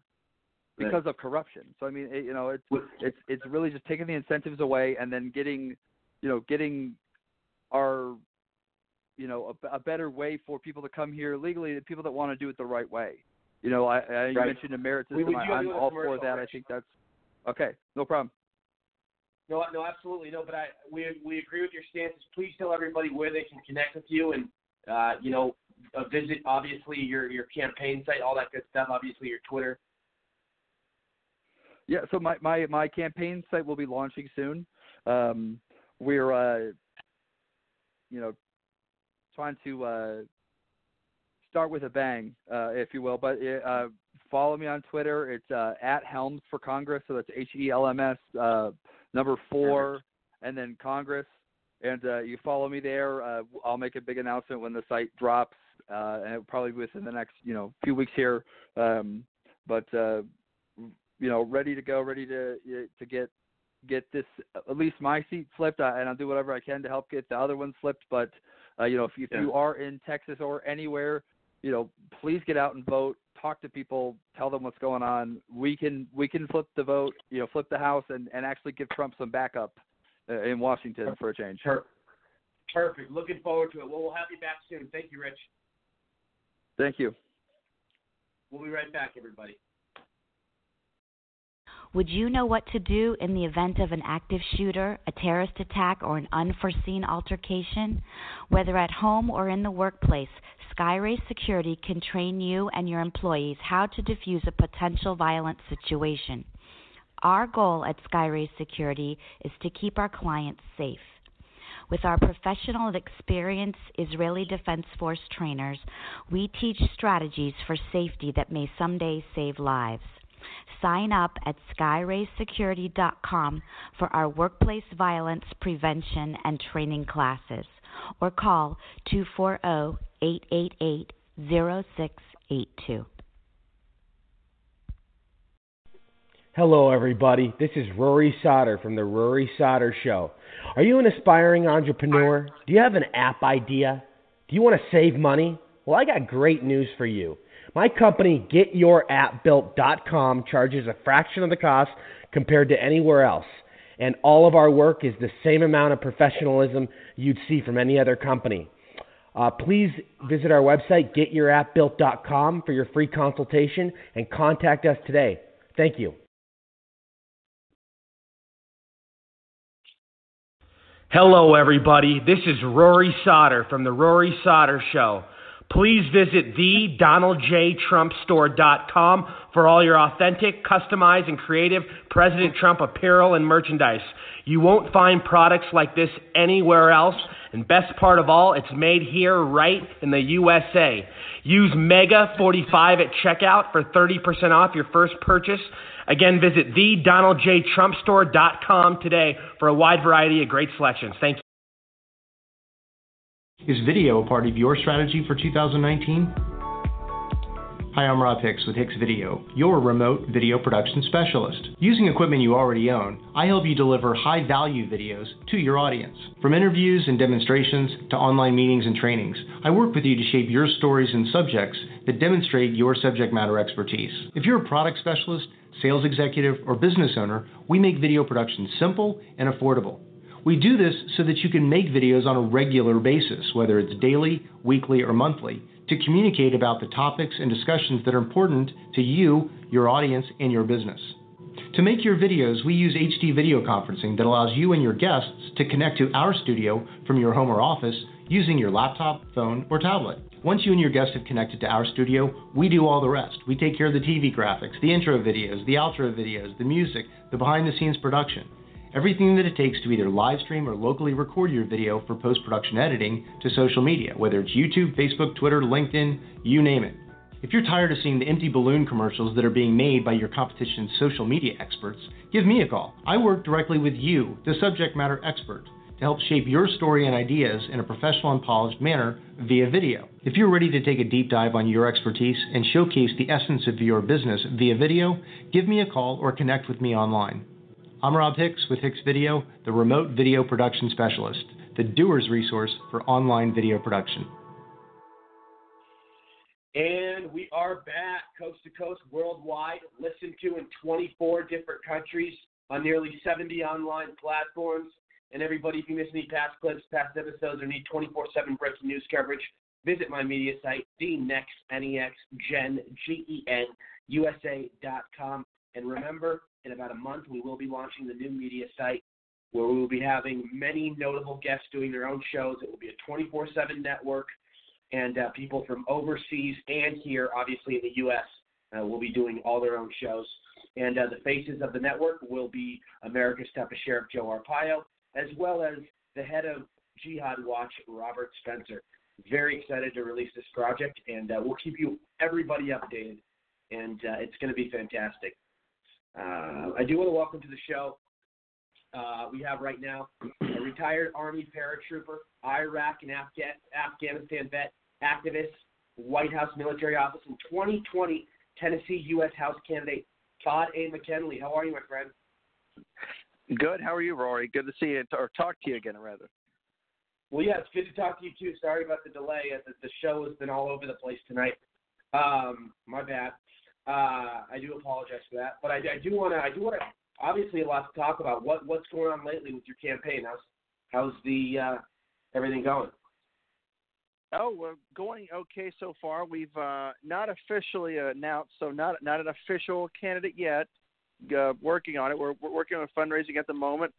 Uh, I have an opportunity to go to, to the border on August 9th down in Arizona, uh, down in Cochise County. We're going to go get a nice briefing from law enforcement and do a border tour. And that night we have a, a, a an event, I believe, in Arizona's second district uh, with some folks that are down there. I think Brandon Martin, who's a, a veteran running for Congress, uh, has invited me down. There's several other veterans that are going to be coming down. I believe uh, Colonel Buzz Patterson out of California is going to be coming down, and several others. Um, hoping to meet up with those, guys and get a, get the full tour and get the rundown of what's going on at the border, and uh, you know basically work to build the wall and, and secure our borders.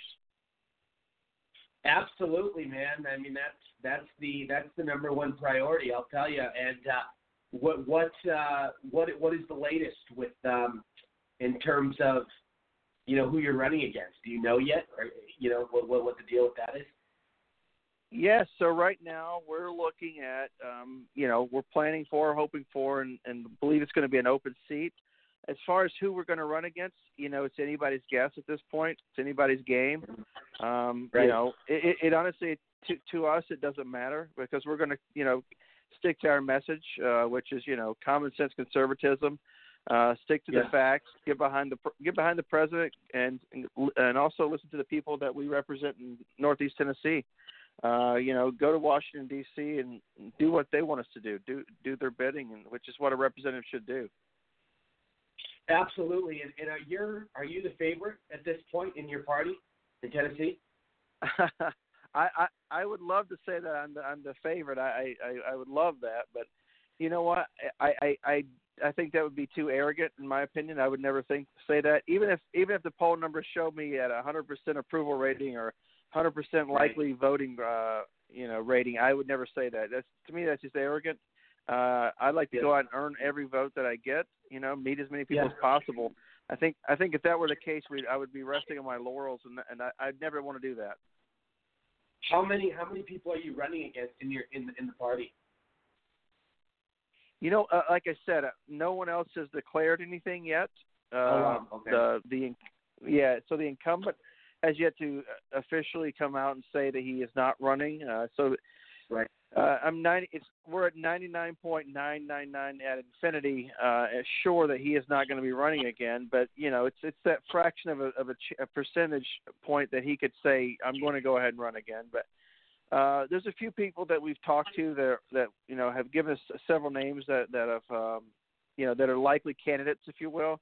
Uh, a few we've been able to eliminate, but there's a few that are kind of out there. But a lot of them have a lot more negatives than they do positives. You know, against them. So we're not necessarily worried about them too much. Uh, but at the end of the day, we're going to run our race, run our race, be honest, uh, you know, stick to our guns and talk talk issues and talk about what people want to uh, see in their representative. And I think we'll be successful come next August when the primary is held. How has the incumbent? How has he done? Has he done okay, or has he done a poor job?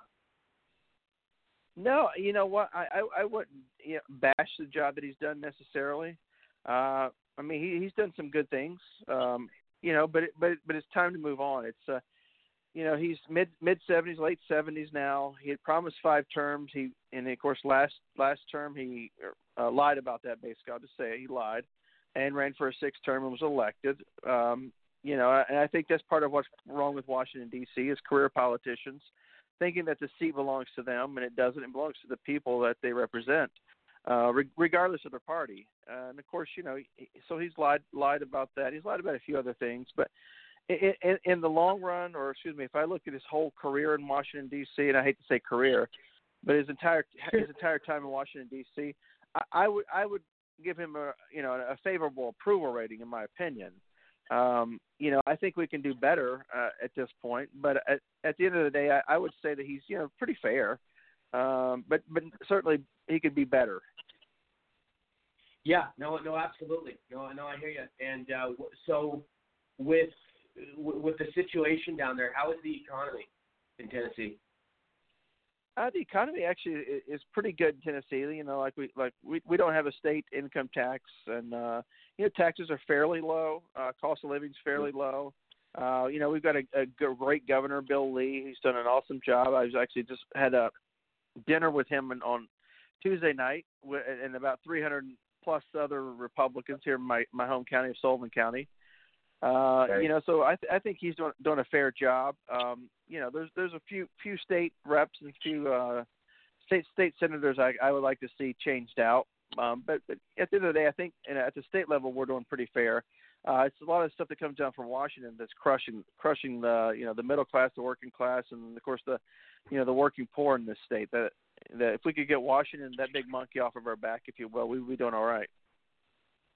And what what areas does your uh, your, your district? What areas does it cover?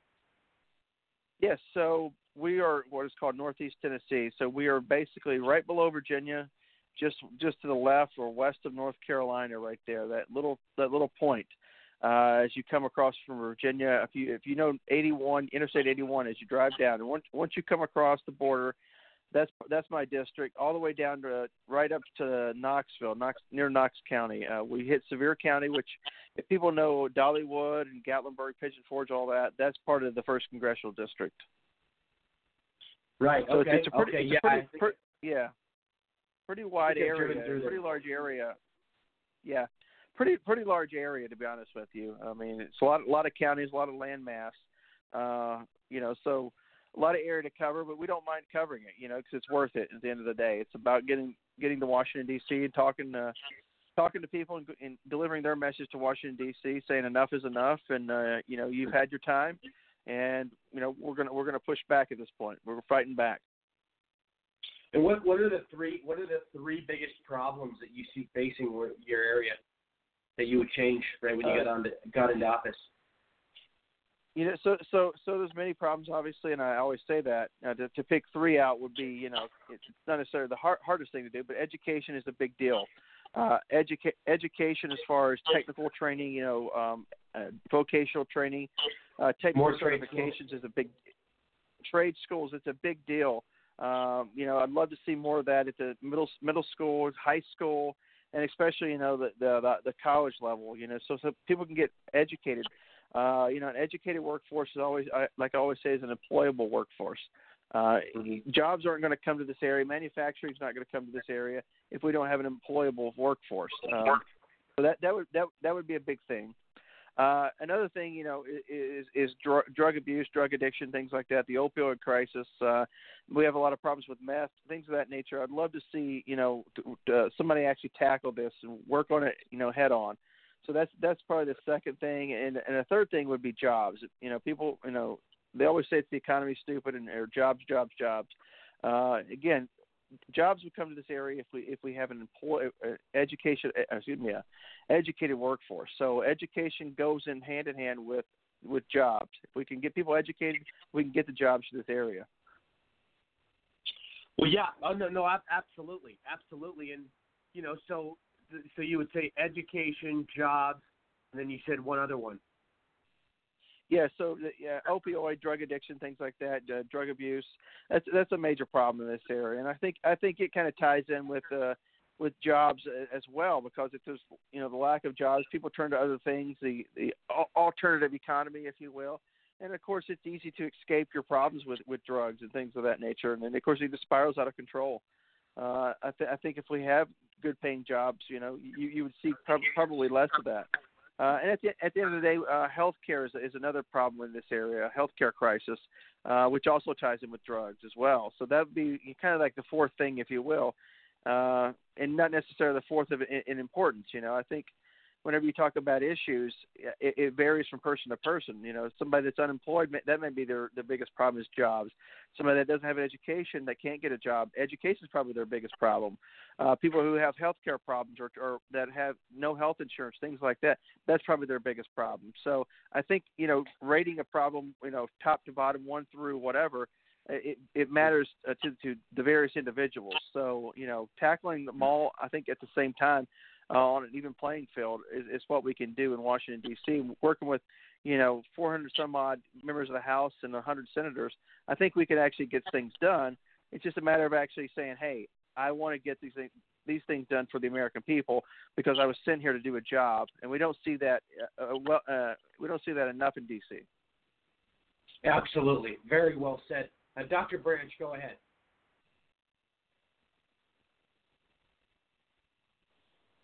Dr. Branch, go ahead. Can you hear me? Uh, not really. Now you're good. Now you're good. Hello. Yeah, go ahead, good. sir. Yeah, first of all, I, uh, welcome back to the show. It's really great to talk to you again. I, I, I wish you would announce that you're running. Um, you know, you have a lot of great things to say. Uh, you need to give us a, a, a an invite uh, when you come down to the border uh, because that's in our home state here, and like to see you and Absolutely. support you.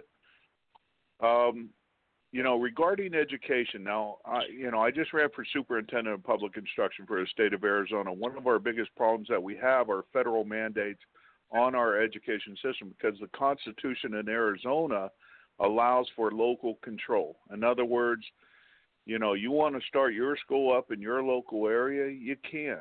However, as soon as we get federal mandates on education, um, that cripples uh, what we have in our state's uh, constitution because the any money that comes into the state uh, has mandates on it. You know, what are your thoughts on that as well? Um, and you know, I know that you're saying education. To me, education is the biggest problem in Arizona as well. However, I want the federal government out of state education so that we could educate our citizens uh, much better, and that's what I'm looking to do. So, um, like your opinion on that.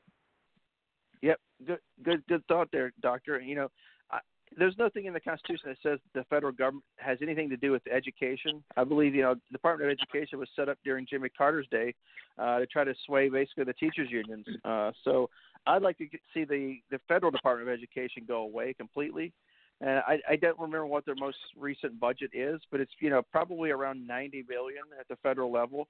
Uh, basically, that's money that, that flows away from states and local levels uh, that goes to Washington D.C. so that some bureaucrat and some maybe some legislators can cook up something that they can push back down on the states to have more control, and more say. So I'd like to see I'd like to see us get rid of that altogether, and, and love love to see that money go back to the states and let them administer it as best they know how. Exactly, and well, actually, uh, K twelve is is around what you said. However, if you include universities, you're looking at over two hundred billion. And uh, that's a big problem that we have because you know what's happening in our and I'm a college professor and uh, you know I'll be the first to say that the money is not being spent wisely in uh, in in our in our universities but we're also you know tailoring uh you know uh, our graduates with over $36,000 of of student loan debt and to me, Yeah. that's wrong as well. So the federal government needs to get out of state education. So I'm 100% Yes, with sir. you. Get rid of the federal government. Uh, Eric, go ahead. Yeah, hey, welcome to the show, and I actually agree with you 100%. I did a, a speech a couple nights ago, and I'm, I one of my top two pillars for fixing America is getting rid of the Department of Education, and I think it's been a disaster. It's a, it's like a Marxist portal to all of the kids in the country at the same time, and has to be stopped. So I'm glad you're hearing that. Do you, do you, as you're as you're talking to people, do you, do you feel like that's top, a top priority too, or is it are most people just interested in fixing education, not really uh, getting the federal money out of it? Are they are, are people too dependent on federal money to to to get them out of their education locally. Yeah, uh, you know, there there's a lot of people that are active that this is some of their issues, if you will. But there's a lot of people that just don't understand, you know, the the difference between federal money, state money, or local money. They just don't they don't see the difference. They just want they see a broken education system at the local level. They see their schools not teaching the right things. They see a lot of kids failing. Um, you know, so they don't they don't really necessarily understand where the money's coming from and how it affects them. Uh, so when, whenever you start talking to some of them, you know, they, it kind of they kind of gloss over whenever they're looking at you. Um, so I think it's a matter of educating them as to where the money's coming from, how it affects their education, how it affects their kids' education, and how it how it's important to, to push education to the local level, the local school boards, where the parent can have more of a say whenever they go, whenever there's an issue. Um, you know, so if, if you're talking about somebody in Washington D.C. at the federal federal level, uh, the people at this in my area are not going to ever see these people. They're not answerable to those individuals. Uh, the local local Department of Education is answerable to them, uh, but they can only do so much, uh, especially if their hands are tied by the the federal level and the state level. Uh, Mike, go ahead. We are running a Command Sergeant long. Major? Mike, go ahead. Command Sergeant Major, I'd Hello. like to thank you for your service. I'd like to say I- I thank you for I- your service to our I- country. Thank you, sir. Well, I wish I was a sergeant major. I retired as a sergeant first class, but uh, well, I okay, because I saw on here that it's you had listed on your background CSM, and it said Command No, Sergeant it- Major in here on the on a. So I said, website. well, he must have gone. for sure. Yeah, he must have gone to Sergeant Major school. Oh, okay. Well, it said that you were I a. COR. It said you were Uh, also a. COR. Yeah, so you're still, regardless, your your service record is impressive that I'm looking at here. Um, and thank you very much for your service. And but I really hope we need more people. We need more veterans to get active and to get into politics. And I think that would be great, especially on my end. Uh, I I would love to see it because it says that you were involved in contracting as a COR. Is that true? Do they Yeah, have that much right yeah, on here? Yeah, contracting officer representative. That's what a COR is. Yes. Right. Yes, I know. I'm a government contractor. Okay. Yes, So we've talked before. I think. I've- uh, Yep, yep. I've had my DUNS number and all that for years. Yep. And uh, Oh, so, yeah, you're- no, you're up in I New saw York, that right? listed. No, Yeah. so and and we need common sense in there. So that would be great to have you in in office, and I really hope everything goes well for you. And, and as I said, thank you very much for your service to our country. thank you, sir. Appreciate it. God bless. Um, so we do we do have to go here in the next couple minutes. I I will give uh, Sam, Sam. Go ahead. If you have a quick thought, go ahead. Well, the only quick thought I have is, is pertaining to education is uh, we need to go back to that old '60s line of giving the power to the people, and we need to have vouchers for the parents. That will change it, not necessarily the local school board because they can be corrupt as well. But if parents have control over their children, which they should, and the money that's being spent on them, then things will happen. Yes, Right. sir. No, I agree. Yeah, and that's that's one. Yep, that's Go one ahead. thing that I, I, I talked about in 2018. That's one thing I continue to talk about and believe in. Uh, if if a school is failing your kid or a local uh, uh, local board of education is failing your kids, you should be able to take them somewhere else. And the money you pay in taxes should be able to follow your kids somewhere else, uh, so you could spend uh, on your kids' education. You shouldn't be necessarily stuck uh, because of your zip code in a failing school. I think you should be able to take that money elsewhere and get a good education for your kid. I believe in that. That's a good idea. Absolutely. Very well said. Well, um, Todd, Todd, I, apologize for not getting you on for uh, you know a lot of time tonight, but uh, I want to get Oh, you that's back all right. on. Either, I I want to get you back on either next week or the week after, so we can give you some more time. Maybe get you on for about 45 minutes to an hour, because there's definitely a lot Yes, more to discuss. But um, I was going to ask you. Oh, please tell everybody where they can communicate with you. Yes, certainly. It's at Todd at Todd for House. So uh, www.toddforhouse.com. That's T O D D the number four H O U S C dot com. And if you feel if you feel compelled to donate, there's two donate buttons on there. Uh, they both both are linked to the same website, so you can go donate securely to us. Uh, any amount Right. would certainly help us out, especially especially before we get ready to launch here in the next uh, few weeks. Uh, also, you can follow me on Twitter at toddforhouse.com. That's or excuse me at Todd for House, T O D D the number four H O U S C. uh, again, go to the website if you like what you see, donate, and also follow us on Twitter. Uh, more to follow on when, when and where we're going to actually announce, but it's coming within the next few weeks. I can tell you that we're going to do it officially. We're going to do it the right way. Excellent. Sounds good, my friend. We'll talk to you soon. I appreciate it. Thanks, Rory. Take care, guys. Absolutely. Uh, Dr. Branch, go ahead. Yes. Hi, everybody. This is Dr. Branch. Uh, at drbranch.com. P-R bobbranch.com. bobbranch.com. Thank you for Rory, and look forward to going on the show. Sounds good. Thank you, Dr. Branch. Uh, Sam, tell everybody where they can communicate with you. Well, they can reach me at Twitter at, at Samuel Tolley, T O L L E Y, or Samuel Tolley on Facebook or YouTube. Sounds good. Uh, Eric, tell everybody where they can communicate with you. You can get a hold of me on my social media platform, MAGA, M-A-G-A book.com. Just follow The Informant Show. That is my talk show that is on Monday through Friday on mojo50.com, 11 o'clock Pacific time. And uh, thanks for having me on. Absolutely. Thank you, Eric. And then, Mr. Kennedy, please tell everybody where they can communicate with you. Absolutely.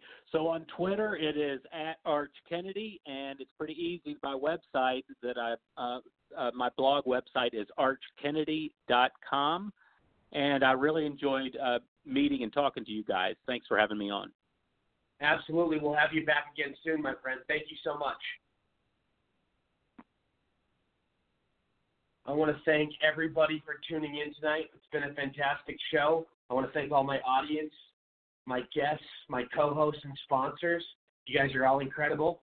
Now, the show is listened to in 24 different countries on nearly 70 online platforms.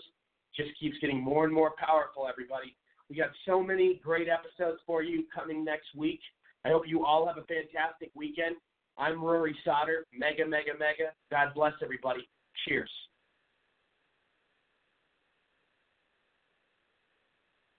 Hello, it is Ryan, and we could all use an extra bright spot in our day, couldn't we? Just to make up for things like sitting in traffic, doing the dishes, counting your steps, you know, all the mundane stuff. That is why I'm such a big fan of Chumba Casino. Chumba Casino has all your favorite social casino style games that you can play for free anytime, anywhere with daily bonuses. That should brighten your day a little. Actually, a lot. So sign up now at chumbacasino.com. That's chumbacasino.com. No purchase necessary. Group. Void were prohibited by law. See terms and conditions. 18 plus.